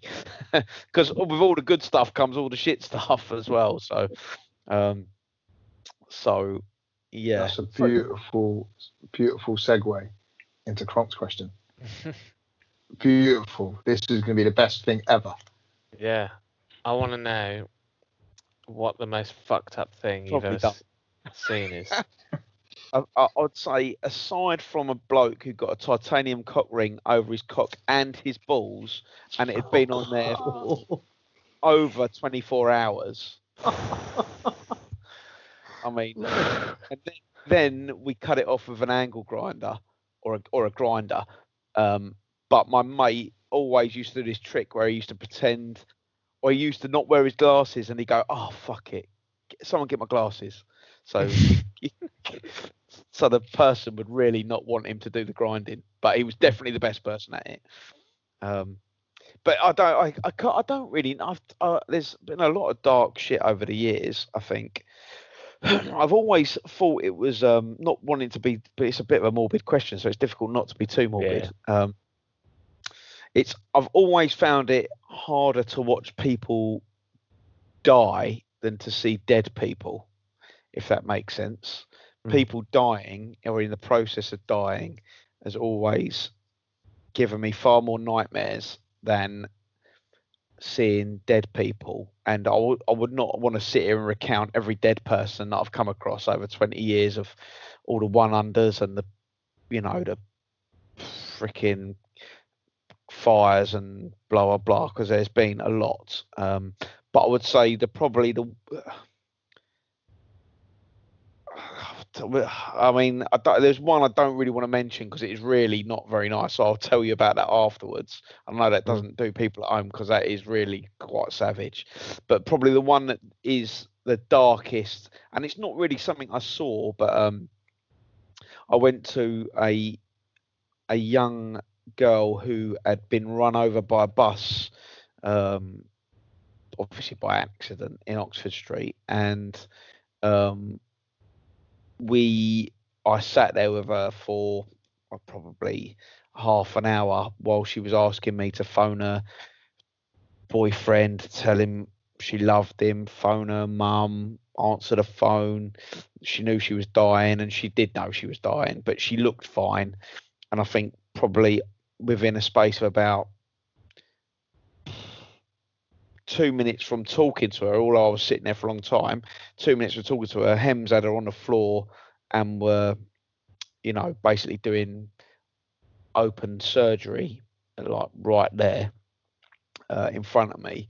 And I think that was probably one of those ones that, well, I know I, it wasn't, it's not probably, I, I had, I would say, pretty significant nightmares, as in sweating, shouting, and waking up and and and all sorts of other things that led to some pretty serious issues where I had to go and have, actually speak to someone about it. Um, Is that did that help you? Like, was that the best way you found of getting through these things, or was there any like sort of mental process you you've you thought of yourself to push yourself through it, Dave? Well, I, I didn't. I didn't initially go for that. That was just a byproduct of uh, of why I went. It's a bit of a long, convoluted story, really. But I, I didn't. I didn't really go and speak to someone because of that. That was just something that came out. You know that I was seeing whenever I was getting very stressed. I used to see this girl. Yeah. Not it. I mean, all the time, um, and it would just be really when I was having like you know anxiety sort of i didn't really know what anxiety was to be honest. Didn't really recognize that. It, it certainly wasn't surrounding work or anything. It was it was around family stuff and other weird stuff that i you know that was uh, pressure at the time. But it manifested itself in that. I've never spoke to some people about uh, um uh, seeing horrible things although you I think i would certainly advise it to people because i think and even with that, when I did go for counselling, I didn't really talk about that, although that was a byproduct mm. of it. But essentially, I do say to whenever I've had a new recruit or whatever, and we go and we, you know, for example, when I was in not recently, not long ago, we went and to a reasonably difficult car accident where there was a lot of carnage, and I did say to the to the new person, you know, seeing seeing nasty things is very much like radiation. You know, it's a cumulative effect. You can take a few millisieverts here and there, you'll be fine. But by the time you've done 20 years of taking on radiation, it does do something to you that is not necessarily something you can manage very easily. So if you don't need to see it, don't see it. Um, Mm. Whereas, because there's a big stigma in the fire service, I think it's like a traditional thing, but it's still there now. That when you have something horrible, people will take the new person up there and they will show them it. You know what I mean? Because it's like it's like losing your L plates sort of thing. You, you know, you lost your virginity and you go and show them and they go, "Oh my god, that's really horrible." Um, I mean, I remember being a buck. I'd seen uh, dead people by this stage, but when I was a buck, we um, got called to assist the ambulance. This is like ye- de- donkeys years ago, and um, uh, there was a house full of flies, and a guy a guy had died on a toilet, but sadly enough, he hadn't. Obviously, no one had been to see him in like three or four weeks. Um, and his neighbours. He, he was a bit eccentric anyway. Um, obviously, the ambulance, no one could get in there without wearing breathing apparatus you know, because he he pretty much was falling apart on his toilet. So mm. the only way to deal with it was to put him in a wheelie bin. You know what I mean? But what what happened was was my leading my leading hand at the time when we were taking him out and all the all the this was before like camera phones. I'm sounding like a real old cunt now. Before camera phones and all that shit. So people weren't taking photos, but because they do now, people. I mean. I've seen firefighters have fights with people because they've been taking photos of dead people and shit like that. People are crazy, but uh, back, people looking over the fence trying to look at him and things like that. And my, I remember my lead nan just opening this bin and just letting them all have a look. You know what I mean? And it was just, it was just, I must have only been like 22 or something, and I just see all these people being sick everywhere and. You know, like just just nasty business. like it was like let them have it. right though. Sibs are right. Yeah. Yeah, no, it does. Yeah, and, and I think the thing is, you, but I but again, at the same time, I don't blame people because it is it is curiosity killed the cat. Do you know what I mean? It's like mm. don't pe I don't hate on people. I do. I don't obviously agree with people taking photos and crap like that, but I don't.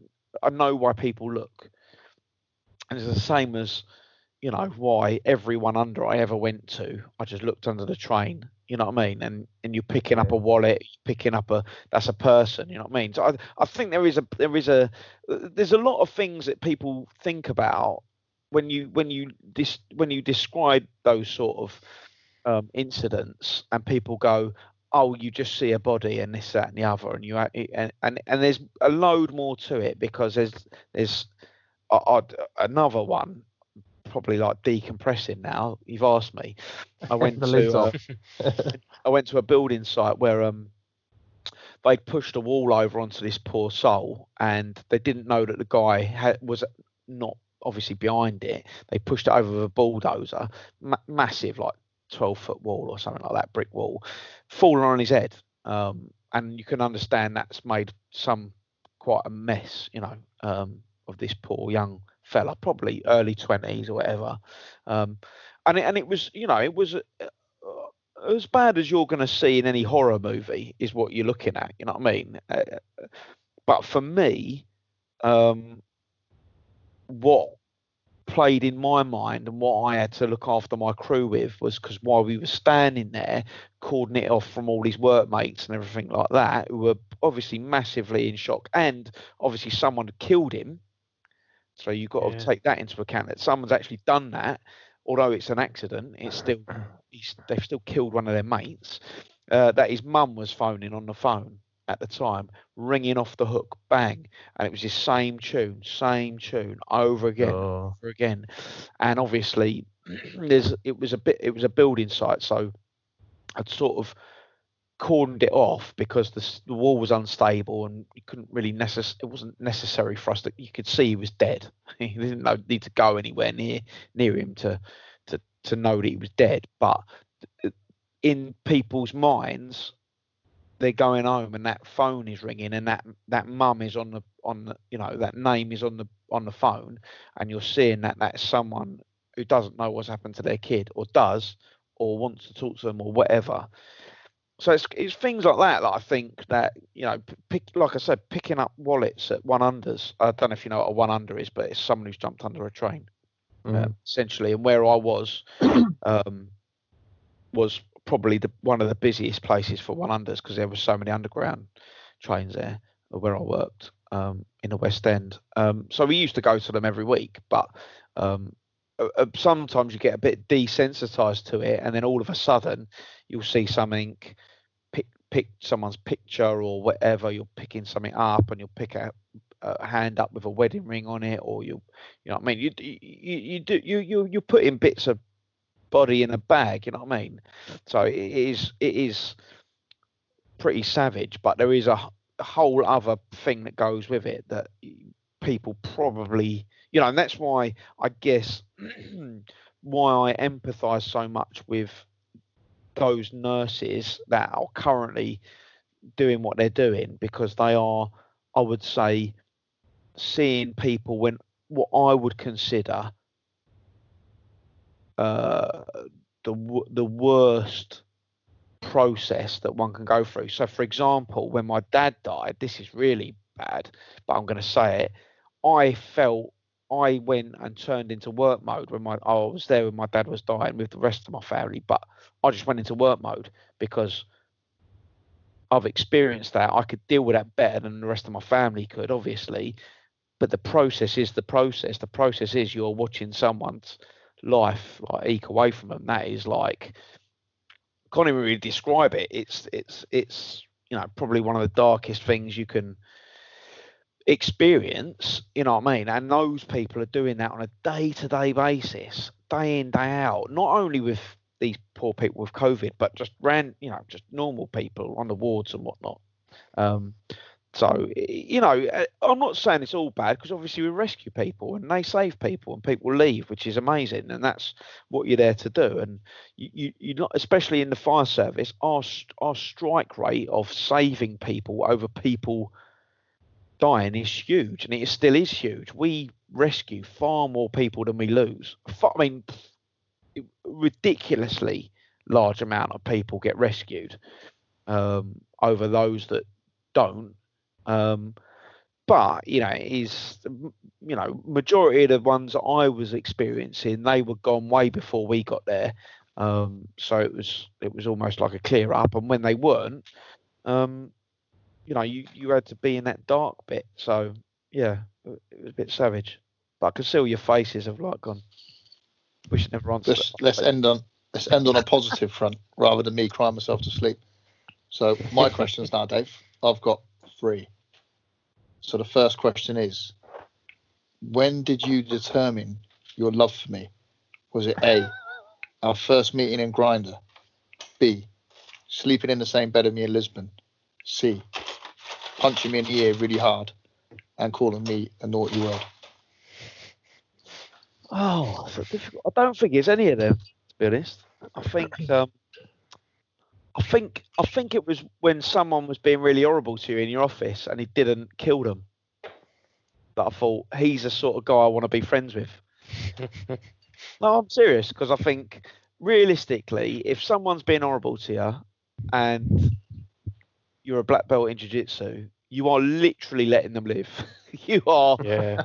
you are literally giving them a free pass to breathe. I remember that day because you just you just got up and left, didn't you? Afterwards, I was like, yeah. And I think he's, he's an ignorant prick, that guy as well. And I think that, but that is the character that I want in my friends, and I think that's the character that we have at Sasquatch. That although people can do a lot of things, and but deep down they're nice people. Um, I'll tell you after. I'll tell you All after. Um, but but yeah, but that was that was that's a character trait I like in someone. Someone who's got the self control Cheers, that mate. or so, someone saying to you, yeah, well, I sort of pride myself on that as well. Do you know what I mean? I, I think, you know, if I got cut up on the in a car or someone shouting rude words at me, would I do anything? Probably not.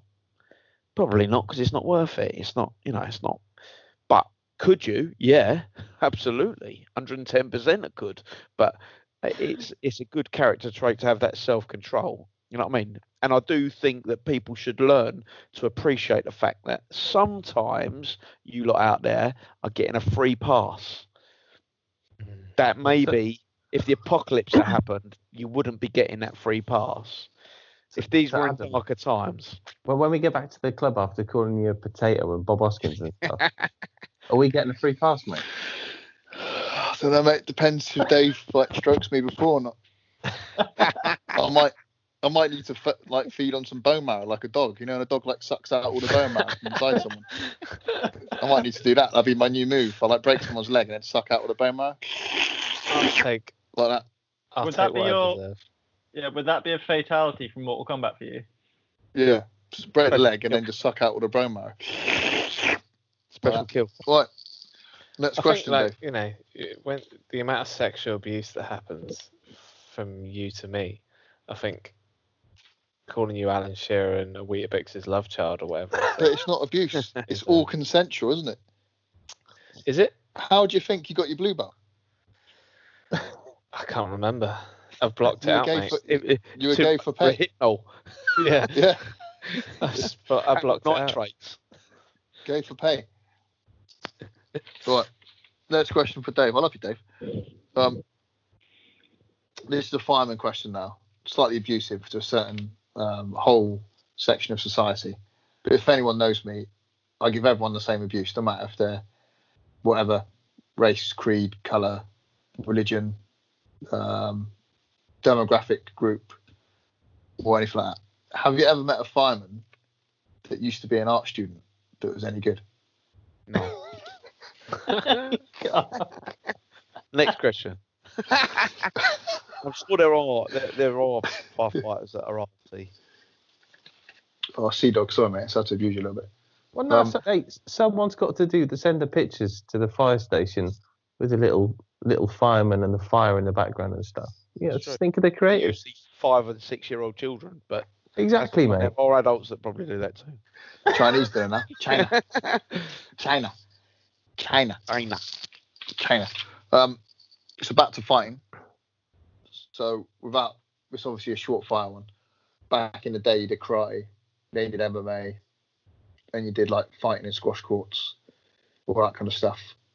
Um, when did you start doing BJJ? And give us a quick um, what it was like and what the sort of scene was like, because um, these these new boys now, not disrespecting in any way, and probably people listening, bit about myself. When I started, if there was a black belt around anywhere, they were like mythical creatures that are like like Dracula. Oh my God, he's a black belt, and there's a blue belt around the corner. That's what it was like when I started. I, I, I think, strangely enough, there was like almost zero Brazilian Jiu Jitsu.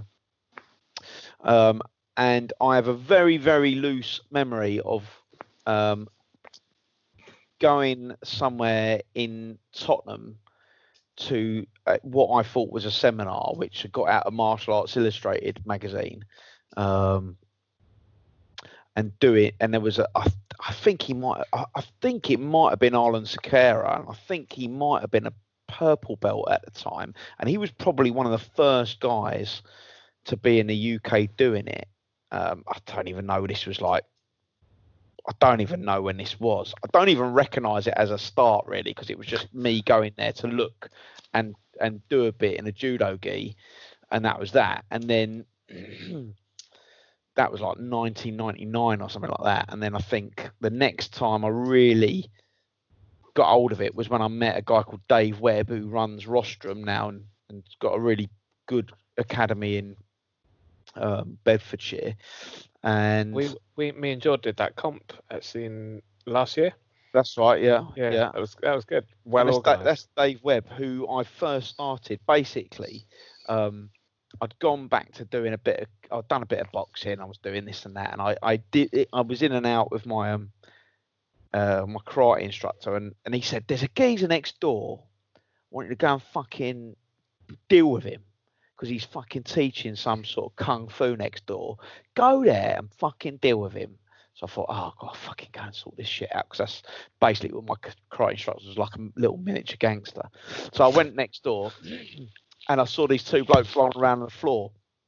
Like one was really was Dave Webb, who was really big at the time, one was his mate, who was Sam, who was really little.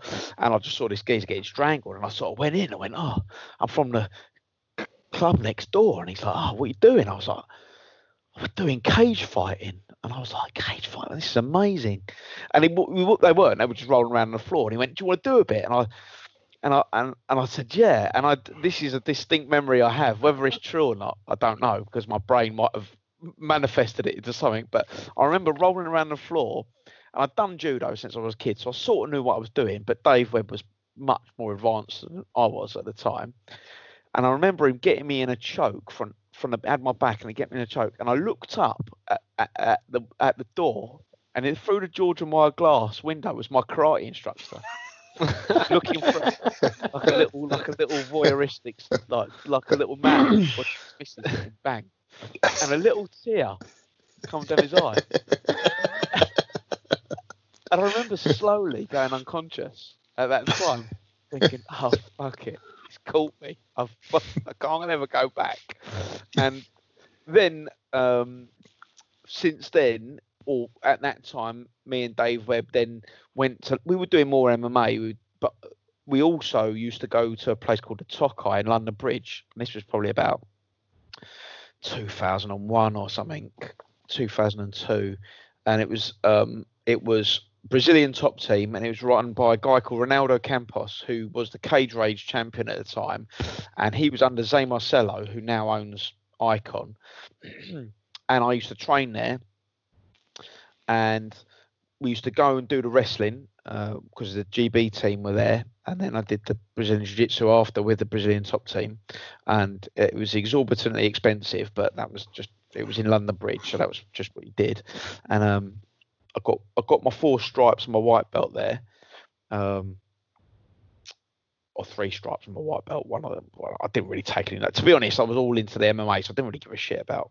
what I was doing. To be honest, it wasn't my mo. Um, but there was there was um, Luis Ribeiro was there, um, who's now I think he's checkmat. There was uh, there was um, there was loads of people who are names now. Gracie Barra, I can't think of his name. Enrique Santana was there as a blue belt. He was a blue belt at the time. Uh, he's a Gracie Barra guy now. There was loads of faces, and I remember Ze Marcello come down and he wrist locked me into an oblivion without even touching me, and I thought this is fucking phenomenal. Um, and then blah blah blah. One thing led to another. Kept, kept training, but always grappling, no gi. Did MMA, blah blah blah. And then um, always trained with other people. And a um, mate of mine um, was training at Mill Hill, so I just went back, saw Nick, who I knew from old, said, "Is it cool to start training again?" Or in the gi, put the gi back on, and I was like, "I'd fucking start from white belt, nothing. I'm not fussed about stripes. I was never in into it for grades or whatever, anyway." Um, and that was that. And I didn't compete as a white belt because obviously I'd fought pro MMA and it was kind of I think I spoke to Dan Strauss about it and he said it would be frowned upon a bit really to start going and going and doing white belt comps obviously. So I didn't start competing until I did a blue belt got got my blue belt from Nick. Um, and that was it really. But I would say it was just, there was just no one about really as far as like the like Ireland's was probably one of the first, I would say, or Ch- I think Chen Moraes was another one that was around back in the day. But you found out about, I mean, like Martial Arts Illustrated magazine. There were like adverts in the magazine because it was not, you know, and and a very sketchy forum called Submission Fighting UK, which like everybody was on. Um, which was like as basic as it was. You had to do your dial up, and it was like, like for half hour waiting for it waiting to get an internet connection, and then you can read some posts about, you know, whatever bullshit was going on at the time.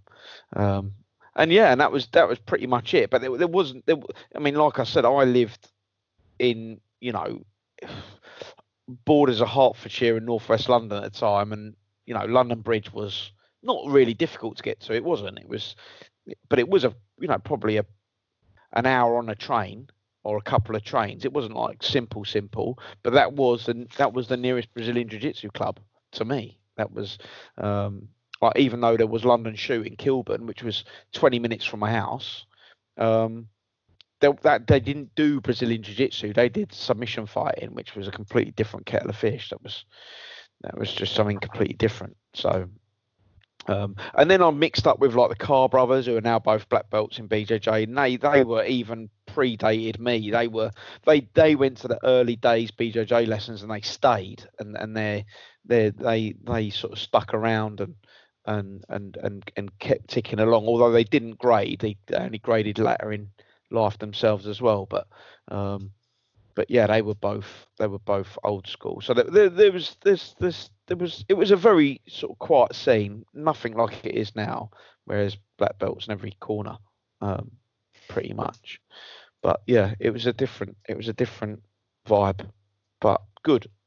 Bit bit of a you had to go looking It wasn't free, and there was a lot of different shit. You got learned all sorts of around. Like Erik Paulson was around at the time as well, so there was all sorts of crazy like catch wrestling subs, and I, I get a lot of stuff from like like that sort of catch if catch can and all that sort of thing. I quite like all that old school Lancashire wrestling type stuff, you know. Um, just make make up submissions as you go. If it if you twist it up and it hurts, then it it works. You know what I mean? That's my Yeah. game, mate. Well, that, Make that it up is as a go. game. For, that is a game. Also, a game for bigger people. When you're smaller, it's a little bit, bit more. Um, bit, you have to be a bit more opportunistic to get your subs. You have to wait for them to happen or bait them. But um, but yeah, I mean, I def, I definitely feel that I'm I'm enjoying grappling more. Although I did it back in the day, it was more of a necessity. I, d- I did judo when I was five years old at my brother's club, but I couldn't stand it. I was shit at it. Um, I'm still shit at it now, but um, but I I enjoy it much more now. I'm a bit older. don't know. He smashed up um, old Matty's shoulders pretty well when he had his um, forfeit the other week. I put, poor old Matty Shoulder. I have to apologise to Matty Shoulders. This is probably the only time I've put it on someone in the club. I think I, I did. I, I did. I felt I felt passionate about that moment. Yeah. Matty I don't know if it came out in my 30 second grapple with him. Yeah, But it did. It really did. Yeah, it did.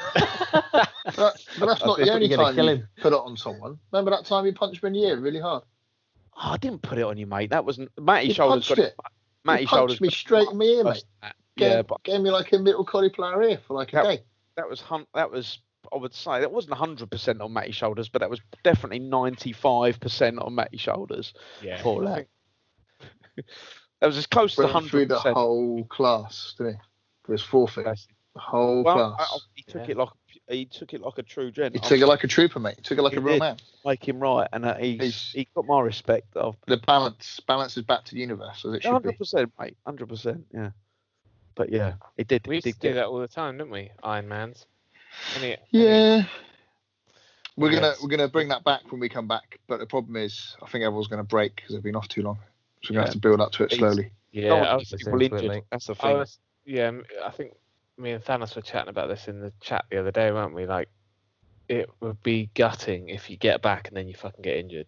It's gonna happen, mate. Everyone's got to be. This is gonna be the hardest thing for me as well. I've got to pull everyone back because Yeah. everyone's gonna be so mega keen. It, if you can make it through one roll without gassing, first roll is gonna be like death, and without pulling something. And Yeah, the thing is, like, it's not even like I'm still training now. I'm still running and I'm still doing kettlebells and things like that. But it's not the same. It it's, ne- it, it doesn't matter what you do. The first one is still going to be like heavy breather. You're not you're not going to get away with that. I tell you, my my wrist is completely knitted back. It's not been this good for about two years. It's amazing, and I and I bet you first round back, it's, it's going to pull it again. my I'm I'm worse, mate. My my thumb is is as bad as probably three days after I dislocated it in December. Do you want me to fix it for you? No, Oh, I'm, I've advised against that. I've had that before. Yeah, we've all had a bit of that. Oh, I'll Yeah. fix that. Yeah, and it ends up facing the completely wrong direction. The best one, Cro- Croc. You know when the army guy came and he dislocated his shoulder. You were, weren't you? 'Cause you're the one that did it to I him. was the one that dislocated it. Yeah. yeah, It was an dislocated his accident. shoulder. And I was like, I'll put it back for you, mate. And he's like, No, no, no, don't touch it. And I said, All right, lift your arm on the side, lift it on the front. and it went. And they, mate, you still fucking charged him. Yeah, of course did, mate. My favourite was when the bloke broke his arm and, and Adam got an inappropriate picture with him with the with the paramedics. yeah. Poor old Jake. literally, his, his whole life, his whole uh, freaking livelihood Yeah. had just literally gone up in smoke, and had to get a group photo of him. I remember when What's up, um, mate? when Alison's back Oh, like yeah. cracked, and I was like, oh Yeah. fuck! I've just like actually witnessed like a woman's back break. Yeah. And Adam's like, "You right, love? Come on in. Let's fucking stand you up." yeah but Sort she was she was just um she was over milking. like milking it, yeah. Because then every, all like all the big boys were like, "Oh, you okay?" Oh. Yeah, that was bad. Who did that to her anyway? I can't remember. Who... Um, They can't be named, can they? No, oh yes, oh yes, I know who it was. Yeah, yeah, yeah. That's crazy. Can't think of it. Worst injuries. Think about injuries now. the it. worst, the wor- the worst injury is, I think, probably um, Jake's was pretty Yeah, bad. in Christchurch happened as But well. to So be fair, when I when I Yeah. when my ACL went, you could hear the pop around the whole gym. It's fucking horrible. that was a shit gym, though, wasn't it? It was, yeah. However, um, it was pretty gnarly. What other minging injuries have there actually been? when was I? Was I a brown belt then? Yeah. Because I, I wasn't there like that. I don't think. No, it was a it was a Thursday night, I think. No, Yeah, it would have been a Wednesday because it was a gi night. So it was either it was a Fri- either a Wednesday. No, it was a Friday. Sorry, it was a, it was a Friday night. So y- you were normally there on Friday, so you might have been there. It went pop, Yeah. and then I tried to roll with Jordan. I was like, oh, I think I think I better better give it a rest. And then I drove around for about two hours, got into bed, woke up the next morning, and my knee was like four or five times the size of it, and it was it was stuck, bent because I'd slept Whoa. with it bent, and like it was so swollen that I couldn't stretch it, so I had to like get my missus to gradually pull my leg out. It was minging. Yeah, I'll be lucky with my knees. I popped it once in the London Open. It, it like um shifted sideways and then went back in. I didn't even know. And I was on the bottom and I managed to sweep someone, stand back up, and as I stood up, I collapsed because my knee went. And I was like, I was like on the floor thinking, "Oh my god, I'm just about to pass this guard. I would have won." But that was yeah, that was dark times. That was purple belt. Dark times. That was. And then um, it just went back in. Clonk went straight back in. And Just like um, Ni- Nino's knee, wasn't it? yeah, oh yeah. Making horrible um, sound, wasn't it? You stood him up and it just went. went Yeah. back in. Whew. Yeah, dark times. Right, Right, boys. let's put everyone off training ever ever again. It's worth it though, isn't it? Talking about being risk averse earlier, weren't we? We obviously Yeah. not. Not that risk averse, no. Oh, actually, but to be fair, that's- Dave Dave's finger was pretty gnarly when he dislocated it, um, rolling me in Christchurch. Yeah. It looked quite savage when you first looked at it. It didn't look like it, it didn't look real, did it? It looked. a No. bit- bit Tell you all what was faced in the wrong savage. It was when she, when the nurse bloody pulled it, you pooed yourself. Like, Yeah, I had that film, savage, didn't I? That was stinking, mate. That's like the worst Oh, fart stroke the shit worst. I've ever smelled in my life. Disgusting, mate. Oh my god. There was there was a porn level looking nurse standing there looking at me as I ejected the most amount of poo particles out of my bum at the same time. Just walked off, and I was like, Yeah. And then we, then we strolled out there and sat down with that freaking. All right, mate. Yeah, I'm on spot. Do kung fu. I'm gonna kill you. Oh, I do kung fu, mate. I just smashed into a wall and smashed my face up. Oh, I said, mate, why didn't you smash? why didn't you smash the person up? Oh yeah, well, I couldn't do that, mate. Oh. He's going, what you want to do is Brazilian Jiu Jitsu. I don't do Brazilian Jiu Jitsu. I do Kung Fu. I was like, oh my God, I can't be involved in this conversation. You were loving it, Dave, because you were like on your gas and air, weren't you? Like in an Oh. altered state of being. Yeah, I was laughing. And It's it- good it stuff, that relaxed isn't my bum. It did relax my bum. For any of those that need a relaxed bum, if you need a relaxed bum, gas and air does the does the But trick. That, that's I was going to say earlier, but I didn't want to say it. I might as well say it. When I took that Jake hospital, obviously stayed with him, and then his mum came and his girlfriend came, and it was all horror show. And I was going, "It's all right. I've broke my arm loads of times." And I was trying to talk him through it. And then um, he went in the room to get his arm like reset, and he's like on the gas and air, and then it's like ah, ah screaming, and I was like, "Oh my god, what's happened there?" Ah, ah. Horror show, mate.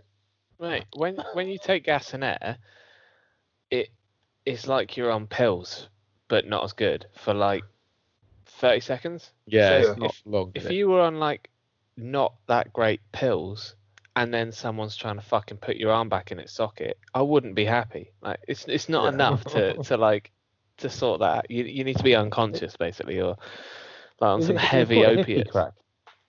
They call it hippie crack, don't they? Yeah, Gas it's pretty good. Like you know, as as far Right. as like, you know, uh, when my brother had my brother didn't give birth, but when his wife gave birth, and we went to visit them, they were still in the um in the room that she gave birth in because they hadn't moved her onto the ward yet. and they'd left the gas and air on, so I took like four or five massive fucking chugs of it, and I was off my nut for about five minutes. It was brilliant. Yeah, I had, I had a bit when um when Cara was born because Jody was like pulling down the back of my head like a Muay clinch. It was really hurting my neck, so I thought I'd have some. and it was it was right. It was good. Well, my mum's got the mouthpiece from the gas and air from when she had my youngest sister, because she bit the fucking mouthpiece off. Oh shit. Yeah. Jesus. That's the thing, right? Whatever whatever hardships face us, we never have to push one of them for exactly, mate. So we can feel happy. Bum. I've Yeah. mate, I've I've never seen like anything like being on. I was on a labour ward for basically 24 hours, waiting to have an uh, uh, emergency, basically elected but emergency cesarean for Lorna, and we were on a on a labour ward for 24 hours, and it was the most harrowing noise I've ever heard. Woman after woman after woman after woman, and I was just like, "Fucking hell, this is like." I'm so glad. mooing that a- I couldn't get over. Yeah. A lot of mooing. I so glad I I'm a bloke. thought I was on a farm. I was like, what the fuck is all that mooing going on? And my missus was like, tell her, tell them to shut the fuck up. Mate, especially if they're induced, because they go from like naught to 100 in about five seconds, don't they? They're, sat, they're, they're all of a sudden, you know, they're, they're sat there having a chat with their mum or whatever, and then they. Bro, It's like this- I thought I'd nearly lost a doctor inside my missus. Honestly, the, this geezer, the level of arm he got in my wife was. Un- I literally said to him, mate, do you want me to tie a rope around your legs in case you fucking disappear? because I've never seen anything like it in my life, and it, was- it was unbelievable, mate. I've never it's experiences like that. of coming up to a midwife and she's like, I don't know how to put the oxygen together. I'm like, well, you better fucking learn fast because oh, we've got a fucking baby coming in about 30 seconds. She's like, I'm, I don't usually work here. I, I was like, what, in the UK? What the fuck? Let's go. Let's get the birthing pack out. So, yeah, I, go- my ex- I, um, I delivered so- Ireland, delivered Clark, delivered Clark in the back of the car. Fuck, if you've got an elephant, he's got a box to put it in. yeah, yeah. But it was, that was horrific because um, I, I literally delivered a tiger. nice. I didn't really, but just on the top. But imagine that I'm, I'm squeamish. I don't like blood. I don't like bogies. Don't like don't like any kind of bodily fluid. And then seeing a baby coming out of all the bits and bobs, horrific. That's why I'm the way I am. It's Clark's fault. On that note, yeah. thank you, The horror. boys. The We're horror. happy. We're ha- started ladies. We're nicely. happy that we don't have vaginas. Yeah, Yeah, we're happy. thank We God. appreciate you, ladies. All ladies. We don't ever Yeah. want to uh, squeeze it through our bumholes. Yeah. Whoa, Poo is Could bad be- enough. Squeeze a fucking could be a treat. to It could be Poo- nice. I don't know. Well, you look how small a poo is, and you think how big a baby is. It's just Yeah, not, but it feels nice, doesn't it, when it comes out? When you when you struggle it past, As a man. then Tell you what.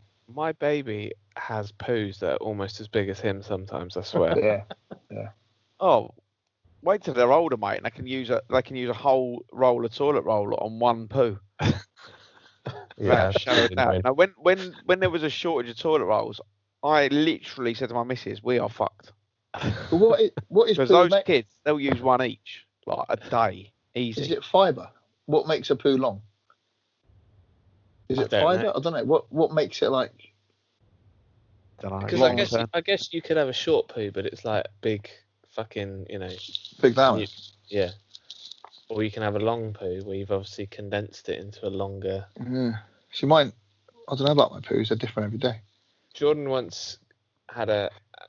He was on the toilet for ages and he fucking came out of the loo and he was like, mate, mate, mate, fucking come in here, come in here, come and look at my poo.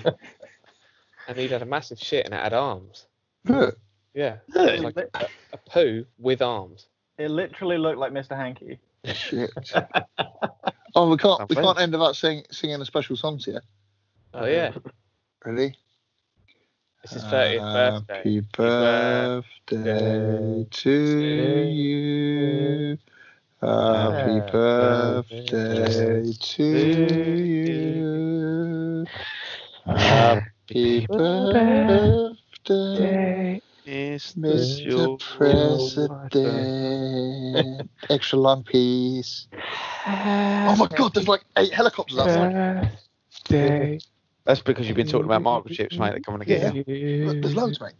Dead. That was Oh my God. absolutely haunting. Yeah, fuck your birthday, George. There's helicopters.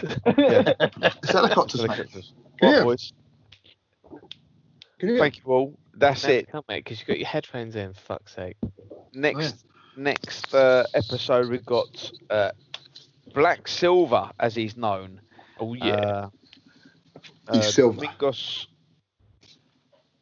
uh, Fortunato is going to come and talk to us about filmmaking and all that sort of business.